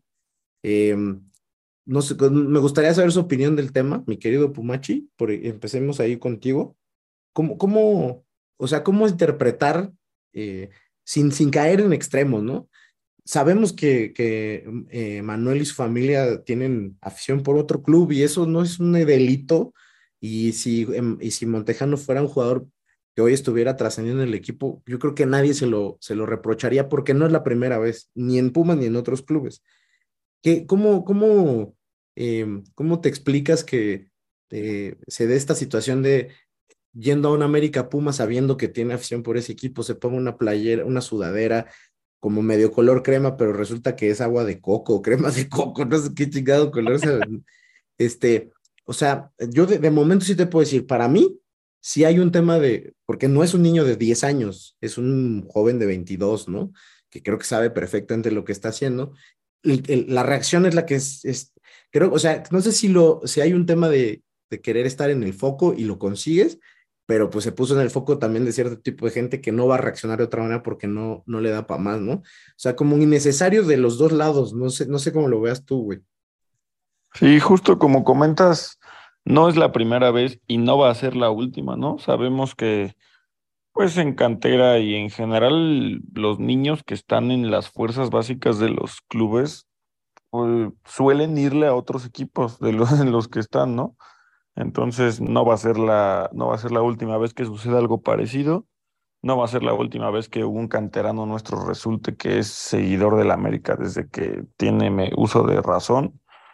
Pero pues es justo lo que, lo que dices, em, pues un poquito de falta de criterio, ¿no? Tampoco, es que no sé, no sé si realmente haya habido ahí intención de, de querer llamar la atención para pues, coger un poco de fuerzas, que coja su nombre algo de relevancia, no tengo idea, pero es que es justo eso, entonces qué chingados, pues ponte algo azul, algo negro, algo rojo, algo verde, algo café, o, güey, hay, neta, hay infinitos colores, pues tampoco ayudes, ¿no? A que la gente que de por sí, pues es de mecha corta, me refiero especialmente a la Rebel, y en un partido contra el América, pues que se presten a esas especulaciones, como lo que decíamos hace rato, que no hagas cosas buenas que parezcan, ni siquiera malas en este caso, que parezcan pues no tan buenas, ¿no? Que parezcan de otro estilo. Entonces, pues un, gramito ahí de, de, ay, ¿cómo, ¿cómo se llama esa palabra? De,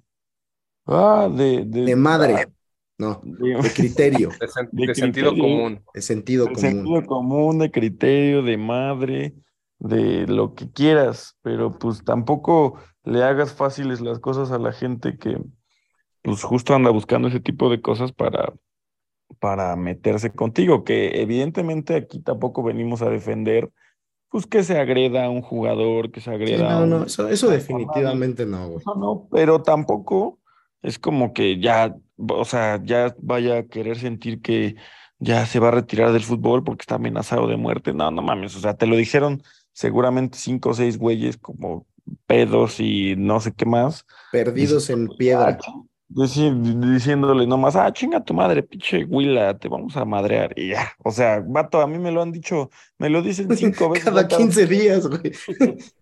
Y te prometo que no pasa nada, ¿eh? Al final no te hacen nada. y también la gente de Pumas, eso es lo más cagado. Sí, es Ah, sí, con, sí, claro, igualito. Gente con playera de Pumas también acá me lo, me lo quiere tundir ahí. Entonces, no, no es para tanto, ¿no? No está bien, pero pues no, no, o sea, no, no te va a pasar nada, te lo prometo que tu vida no está en peligro. Ahora, eso, este, creo que de- primero no debería eh, repercutir en que se generalice con la afición. De verdad, eh, lo digo en un pedo porque luego es justamente ese tipo de situaciones las que terminan, eh, ahí está, la- e- esa es la afición de Pumas, es normal. No, de hecho no, güey, o sea, por eso llama la atención. Pero sí creo que eh, con, con, con a, a ver, lo decíamos hace poco con Dineno de otros temas, ¿no? Su manejo fuera de la cancha yo estoy cada vez más convencido de que debería haber alguien en el club que se le pague para eso, que este tipo de situaciones las tenga claras, güey. No sé, este, eres, si eres jugador de Pumas y vas a ir al estadio, hay una zona, se te puede brindar facilidades para que entres a una, una platea, un palco, eh, güey, este, pues procura, eh, si tu intención es pasar desapercibido, güey, pues procura realmente sí pasar, no sé, o sea, aquí sí me la estoy tratando de, de, de inventar, pero o sea, evítate problemas tú, sobre todo tú, ¿no? Y, y sí, no sé si fue la mejor decisión. Repito, yo estoy también especulando, ¿eh? O sea, creo que eh, eh, es, un, es una persona adulta que debe tener cierto sentido común. O aquí, o es muy güey, o, o muy malintencionado, y creo que tal vez es lo primero, o sea, ni siquiera creo que sea lo segundo. Pero bueno, o sea, que valía la pena comentarlo porque fue algo que también eh, Y termina del lado, del lado, del lado un poco más radical y de la barra, pues también lo primero que necesitamos es güeyes que se identifiquen con este equipo. Entonces, pues ya, la neta, si Son no, posi- como que son posicionamientos extre- que se extreman, ¿no? sí, sí, sí. Y si ya de plano no va a tener oportunidades en el primer equipo, pues la neta ya es un ambiente tóxico hasta para él. Ya de esta no se va a olvidar la gente mínimo en internet y hasta en el estadio para ya jamás, ¿eh? Ya no se les va a olvidar esto, haya sido con intención o haya sido sin querer o lo que sea. Entonces, pues pues ya la neta ya no, no veo que tenga mucho que hacer por aquí y lo menos que necesitamos, la neta, es gente que no, que no ame a esta institución. O que por lo menos, si no sucede, no, no se generen insinuaciones de que efectivamente no lo haces. No sé, güey. Y de por sí hay, hay fotos Es una de- chamba, es una chamba, ¿no? Al final. puedes estar a gusto no, o no, pero sí, sí, sí, es una situación particular que ojalá que no se repita porque es muy incómodo. Eh, imagínate un jugador que, que al final pues porta bien, para bien o mal, y lo va a hacer todavía por un rato más los colores y la incomodidad y tal, pues creo que no, no va. Yo aquí para terminar, eh, y antes de que se me vaya a olvidar, em, bueno, primero pronósticos para lo que viene. Entiendo que Pumas puede llegar, eh, ciertos eh, resultados, prácticamente, o sea, puede, puede llegar necesitando no perder por mucho, lo cual ya es un, un escenario asequible. Este, ¿Cómo ven el juego, mi Robert? ¿Cómo ves el juego del sábado? Es, por supuesto, el juego más difícil del torneo. Vas de visita en un estadio que nunca puedes ganar contra el líder. El líder que puede llegar con otra actitud, dado que ya aseguró esa posición, pero que por otro lado, y como comentamos en algún momento, este, eh, pues dado que viene el repechaje, no se puede dar el lujo de descansar tanto. Este, pero por, por la inercia, por lo que ha rodeado este Mohamed enfrentando a Monterrey y tal, este, hay un escenario donde ya eh, un buen resultado no parece tan descabellado si hay orden, ¿no? O sea, como que sí se iluminó un poquito el camino, ¿no, güey? Se iluminó bastante, bastante el camino. Y de hecho, eh, Pumas va a llegar con su destino prácticamente trazado a la cancha del, del BVA, porque casualmente los dos partidos que, pues que tienen injerencia en el resultado de Pumas, uno es el viernes en la noche y uno es el mismo sábado, pero un poco más temprano. Y es que si, si Puebla y Cholos empatan el viernes eh, y, y Atlas le gana a San Luis, Pumas llegaría calificado al repechaje. Digo, eso esperando que que no se tuviera una derrota por más de por más de un gol, por más de dos goles, que es lo que necesitaría no, de hecho, por más de tres goles. El panorama es bastante, bastante alentador para, para Pumas en ese sentido. Sin embargo, si alguno de, de esos resultados termina en victoria para el, pues para el que tiene injerencia, dígase cualquiera de los dos Pueblos Cholos o eh, San Luis, pues ahí sí la cosa se complica y Pumas tendría que ganarle a Rayados. También hay que considerar, Rayados ya va a ser super líder del torneo, pase lo que pase, hagan lo que hagan, llueve, truene, relampaguee y, y, obviamente van a estar en, en liguilla directa, no pasan por repechaje ni mucho menos. Y Víctor Manuel Bucetich puede darse el lujo de cuidar a sus jugadores, que ya sabemos que en esta liga en un segundo se te puede revertir el asunto y con una lesión eh, ponerte en, en, graves problemas, por lo que eh, lo que se debería hacer dentro del cuerpo técnico de Pumas, si bien Mohamed no va a estar en el banquillo, es tratar toda esta semana como que se le tiene que ganar a Monterrey sí o sí por goleada y, y eso demostrarlo en la cancha, pero al menos nosotros los aficionados vamos a saber si, si Pumas ya está calificado o bien eh, todavía tiene que hacer algo más.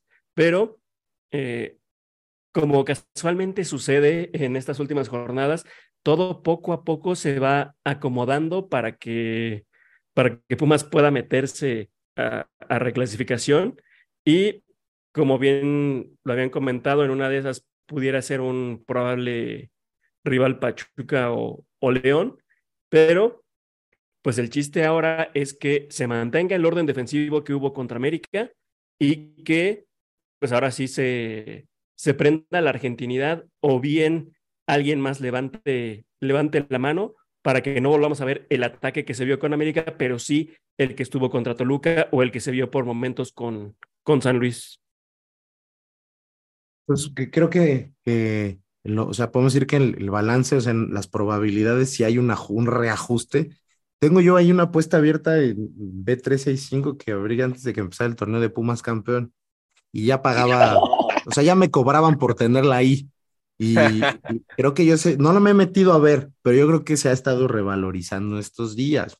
Eso quiere decir que esto que comenta Robert es un escenario factible, que pasen estos resultados. Hemos necesitado cinco en la última jornada, cinco resultados y se dieron todos, ¿no? Sí. O sea, no, aquí nomás son dos y son bastante, no, o sea, lógicos, e incluso dándose, pues dependes de ti, ¿no? O sea, dependes de ganar. O sea, no estás eh, en situaciones de estas de, de, tres rebotes en el poste, en el, en el travesaño para que te, te, den vidas como en, los, como en algún juego de Mario, güey, nada más, más asequible que eso. Entonces, eso... Tú lo dijiste, o sea, en otras ocasiones hemos llegado dependiendo de esta combinación de resultados. En esta ocasión, para bien o para mal, Pumas depende de sí mismo. Sí, 100%. ¿Y qué escenario sí. ves, mi Robert? O sea, digo, no te digo que me des un marcador, pero ¿cómo esperas el juego? No, sí se te dice que, que des un marcador. Un pues yo creo que, eh, digo, tomando en cuenta que Rayados tiene que cuidarse para llegar sanos a la liguilla y que Pumas depende de sí mismo para, para pasar al, al repechaje, yo creo que va a haber un empate 1-1 en el BBVA y gracias a los otros resultados, Pumas se mete a repechaje. ¿Tú, mi Slash? Mm, pues coincido en, en decir que, que, aparte de los resultados que deberían ser muy asequibles que se den, el hecho de que Rayados se vaya a cuidar y que inclusive vaya a caer un exceso de confianza, vaya, pueden jugar los titulares y hasta de forma inconsciente, o sea, subconsciente, como que caen en esta comodidad de decir, pues ya somos líderes, ya no peleamos nada distinto, vamos a bajar las revoluciones y, y pues Pumas con toda la obligación de, de, sacar el resultado, yo me iría a que Pumas puede ganar este partido, o sea, porque aparte, el hecho de que no esté Mohamed en la banca no, no implicaría algo que, que afectara, porque lo vimos en el partido contra América creo yo que el, el, el auxiliar eh, manejó perfectamente el, el, partido, el tema de los cambios, el tema de, de la dirección en, en la cancha y, y, en lo personal yo no veo como este, una desventaja que el, que el entrenador esté en la, en la tribuna en ese partido.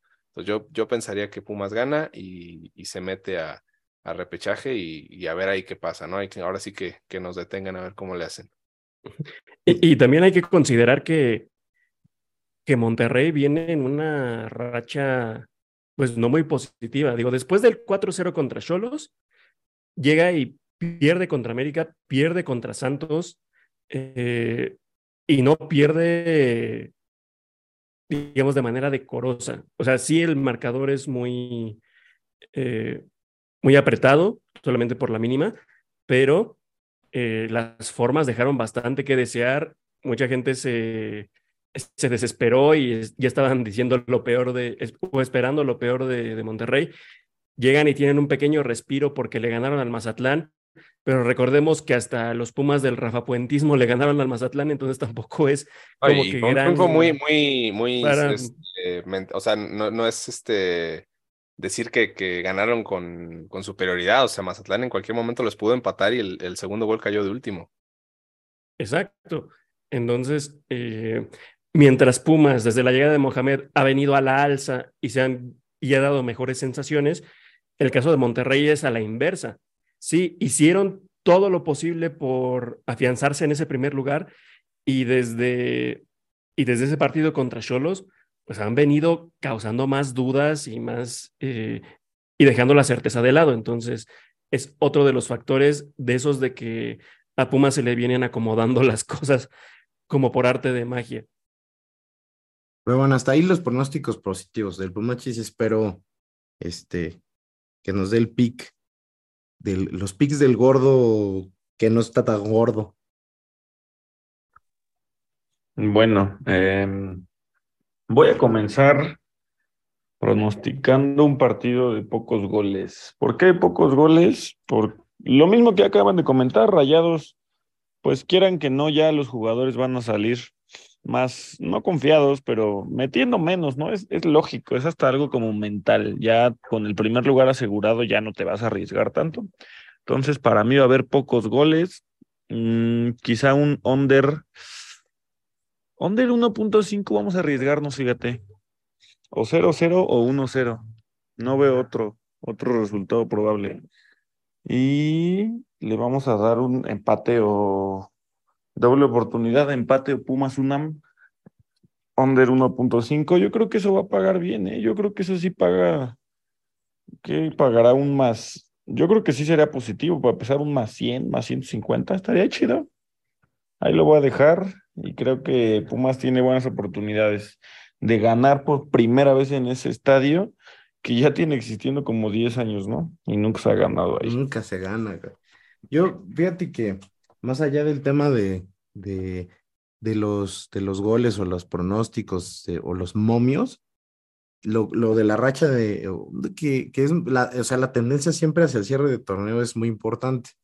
Y sí, es cierto, o sea, el tema de, de, del, del, del, del, desempeño, ¿no? De lo que vimos de, de, Monterrey en ciertos juegos, ya no fue lo mismo. Y recordar también que este, pues, su técnico es Bucetich, que también lleva un rato en, en, en como en este tema de este, pues, bastante medianía. Acá tiene un, un, plantelazo, ¿no? Pero también nos debe varias ese señor, ¿eh? Así que yo, yo lo que sí veo es, este partido va a ser me parece a mí, de esos juegos donde el, el, el, el orden de, de, Pumas puede generar justo que sea un, un, partido eh, como en muchos momentos fue en el Azteca, de mucho, a, mucho eh, juego en medio campo, duro, este, medio de, de meter la pierna, pero espero, y mi perspectiva se va a basar en eso, en que sea el mejor juego que le veamos a, los, a la gente de arriba y que eh, una o dos jugadas representen hacer diferencia. O sea que este previo a una hipotética liguilla sea el partido donde nos dejen mejor sabor de boca el desempeño de los que en teoría son los jugadores de, de, mayor calidad del plantel, ¿no? Y quiero confiar en que lo que vimos también atrás, en estos últimos dos partidos contra los rivales, sea, como sabíamos que iba a ser en, en ese orden de los, de, de, de, los de hasta arriba, del menos bueno hasta el más bueno. Y creo que en los dos partidos no nos han dejado ninguna duda en que ha habido mejorías, entonces espero que sea lo mismo. Yo, yo voy porque si Pumas gana 2-1. 2-1 y uno de esos goles los va, lo va a meter el Toto Salvio, que va a festejar en una cámara diciendo eh, maldiciones a este podcast. No creyeron en mí, eh, chupen, sigan mamando, como decía Maradona, ¿no? Pues yo creo que ya con eso podemos terminar. No voy a dejar que Pumachi haga este, una edición post al podcast, así que vamos a elegir el emoji de esta semana antes de terminar.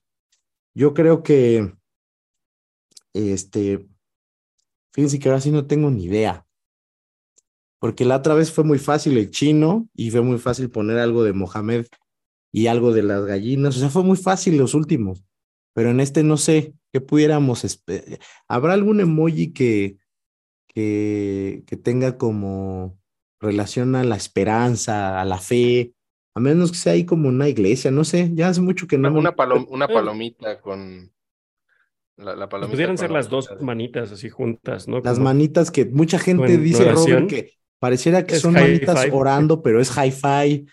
No sé qué piensan, o que cada quien haga su interpretación de, de, ese, de un emoji que les genere buena vibra, buena energía, positivo.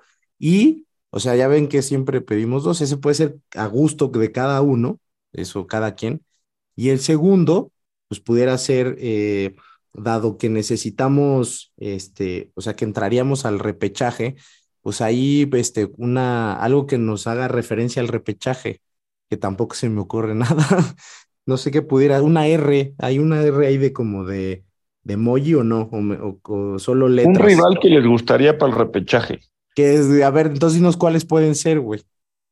Ah, no, no, no, no tampoco pues, te pases de. Un pescadito, un pescadito con una caña ese de emoji si está ahí, pues es de repesca, ¿no? Ándale. Ándale. Ándale. Entonces, déjame emoji... agregar algo rápido, por favor. Dale, sí, claro, este es tu espacio. Tú pagas Antes del emoji. Es que me acabo, para darles los datos más exactos, me acabo de meter a b365.net y el, ese pick chiquito de resultado empate o Pumas y menos de dos goles en el encuentro paga 8.50. O sea, si le metes 100 pesos, te ganas 850 varos. Bet365.net, la casa de apuestas número uno en el mundo. Ni nos patrocinan ni nada, cabrón. Cabrón metiendo golazos aquí a los hijos de la chingada. Que no sirven para ni madre. No se va a monetizar absolutamente nada. No, pero apuesten en Bet365 porque es la mejor casa de apuestas. Se nos quedó claro desde la paga- quinta vez que lo muy, dijiste. muy bien paga, ¿eh? Yo sí sugiero, ahora Pues sí. cáiganle a ver, cáiganle a ver y pongan su dinero donde está su boca, ¿no? Pues yo creo que ahí podríamos terminar. Muchas gracias por haberse quedado este, estas, creo que van a ser otra vez dos horas. Pero no, no repetiste lo del emoji, porfa. Emoji, algo que les genere eh, esta sensación como de esperanza, fe, lo que, para cada uno signifique. O sea, pueden poner desde, decía por ahí la palomita esa, una iglesia, una berenjena, ¿no? Es que sí es libre, albedrío. Y el pescadito por la repesca. Así que ese va a ser muy, o sea, a ver, nosotros qué más quisiéramos, la verdad, que este, esta temporada se extienda. La pasada acabó triste, jodida en jornada 17. Y ustedes saben que este podcast va agarrando como el ritmo del equipo. ¿no? O sea, ahorita, por ejemplo, pues, si hubiera sido este, un resultado favorable en el Azteca, eh, yo creo que esta, este episodio pudo haber sido más festivo. Pero calificar, después de todo lo que ha sido este torneo, este, o sea, el próximo episodio pudiera ser un episodio este, de estos donde la, hay esta gente que nos dice, no mamen, ustedes le echan la sal porque ya están festejando nomás que calificamos y puta, después se nos echan. O sea, no a ese extremo porque tampoco queremos mufar, aunque como bien dicen también, esa generación del anulo mufa, no, hay que confiar, se va a calificar y, y probablemente ya adentro va a ser de los equipos que menos se van a querer enfrentar. Entonces, este, algo que, que creo que sí tenemos que manifestar desde ahora es que eh, sí tenemos muchas ganas de ver este equipo en una serie, en series finales, con un técnico que sabe jugar, que va a saber moverle. Digo, la expectativa no puede ser tan altísima, sabemos que hay un cuadro limitado y tal, pero si los jugadores llegan en buen momento, ya vimos que en otros, en otros, con otros planteles que también tenían muchos temas de, eh, o sea, dudas, De calidad. sí, de calidad, se podía sacar, ¿no? E incluso con técnicos de mucho menos cartel y mucho menos experiencia que este que tenemos. Así que calificar hoy, aparte, se están ganando puntos y para el, para el siguiente pro- este tema de promedios, estos van a ser bien importantes. O sea, estos puntos, estos siete puntos, y si pudieran llegar a ser diez, van a ser clave para que nos quitemos de un montón. Leía yo en la mañana que si se gana, este, hay muchas probabilidades de que se suba un, nive- un, un escalón, superar al Necaxa en la porcentual para el siguiente año. Entonces, eso también es importante. Este equipo un tiempo que está sufriendo eso y además le dará libertades al técnico y al- a la directiva de armar el equipo con mira a otros objetivos, creo yo. Así que pues, Y, muchas y habíamos dicho, ¿no? Que, pudiéramos tomar este cierre de torneo como pretemporada y que mejor pretemporada una que te pudiera dar un título, ¿no? Claro, güey. Y que te generen todavía más competencia interna, me quiero quedar. No, o sea, puede haber muchas cosas positivas a- a- a- en torno a los resultados de este partido que viene y de lo que o pro- esperemos venga y que este episodio que sigue sea el preámbulo de los episodios más buenos de la temporada. No sé que estén pendientes del juego del equipo que entiendo que va a ser por Fox Premium. eso, ¿eh? A mi rendimiento escolar le va a afectar que a Pumas le vaya bien, pero y, bueno. que, y- y que le vaya mal. O sea, en realidad el, tu rendimiento escolar le va mal, no importa qué pase con Puma. El, ¿no? el 2.5 no, no sube, cabrón. pues. Sí, 2.5 no sube a 7. ¿no? O sea, entonces es un- Cuando a Pumas le va mal, la neta es que mi vida en otros aspectos se nivela un poco más, pero cuando le va bien, güey, todo lo demás vale madre. todo se derrumba. Pues ojalá que no. O- o no, la verdad, honestamente, tu currículum me vale madre, güey. O sea, así que espero que, que los Pumas sí les vaya bien. Entonces, Pues no muchas debería, gracias. porque me- varios de sus trabajos llevan tu nombre. No de, Bueno, no eso, eso es verdad, eso sí es verdad. Eso no lo. Con asesoría Sí. de. Cierto es. Entonces, estoy, estoy en una encrucijada, pero aún así prefiero sí ver a Pumas en la, en la liguilla, aunque después se den cuenta que robamos tesis para que este güey se pueda titular. Pues muchas gracias, amigos, mi querido Robert, que estuviste por acá y mañana se chambea y acá estás al pie del cañón. Un abrazo. Muchas gracias, mi estimado John. Un abrazo también a todos ustedes. Y pues esperemos que ya por fin se consiga esa victoria en el gigante de acero. Tiene que caer por pura probabilidad, dijeran por ahí. Mi estimado Slash, muchas gracias. Nos estamos escuchando pronto. Millón, un gustazo como siempre y adelantando vísperas se viene el luchar contra lo imposible y vencer, volumen 3 Ya o nos- 4. creo que este ya sería el 3, ¿no? Sí, seguramente. Mi querido Pumachi, este, pues como siempre ya sabes que no me queda de otra que estar aquí contigo. Hay un convenio que firmamos y el que se salga antes de este pedo va a tener que quemar en un live al otro, así que nadie quiere hacerlo, ¿no? Vamos ya cerca de hacerlo, ¿eh? Ya no, no, ya no aguantamos mucho más, pero mientras tanto, aquí vamos a seguir. Eh, me gustaría anunciarle a la gente que al inicio de este podcast seguramente escucharon una canción pues regional, ya que ahorita está con todo ese género. Entonces, pues, y la queso, ¿no? Y recuerden que el 365 es la casa de apuestas número uno en el mundo. Patrocínenos tantito nomás, no les cuesta nada. O, O bueno, sí les cuesta, o- pero- o la, la que sea. leve. Pues muchas gracias. Este, esto fue Al Grito de Goya Radio, episodio número 106. Yo soy Jonathan y como siempre, pues les agradecemos su, eh, su fidelidad a este canal después de tantos episodios, años. Y pues nosotros sí que hemos sobrevivido a pesar de todo, así como Pumas va a sobrevivir este torneo. Estén muy bien, bonita semana. Y el sábado con todo, eh, este, también a- ustedes con su, con su buena energía hacen la diferencia. Ya dejen de tirar hate, ya ven lo que genera el hate, gente que termina en anexos. Un abrazo a todos, que estén muy bien, adiós. Bye. Adiós, arriba los Pumas. Salí con otra para olvidarte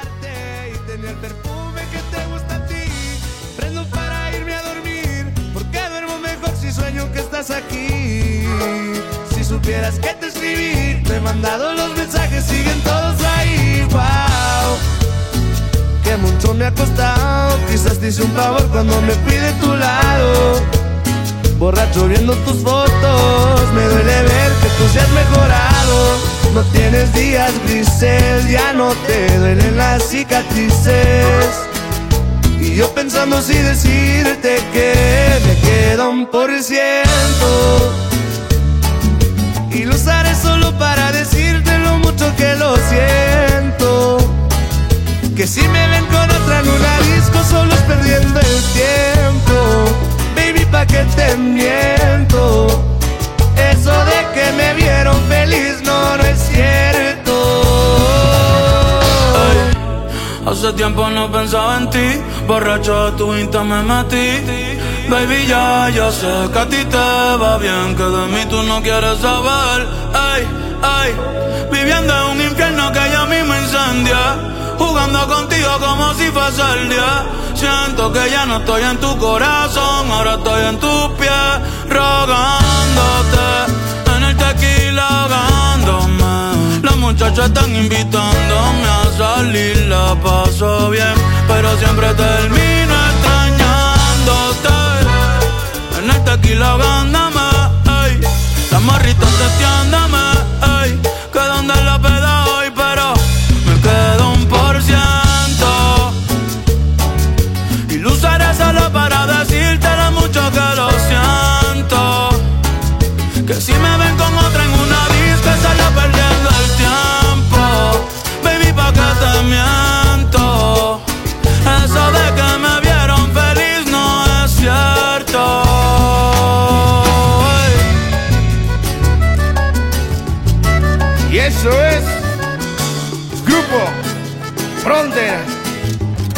Grupo Frontera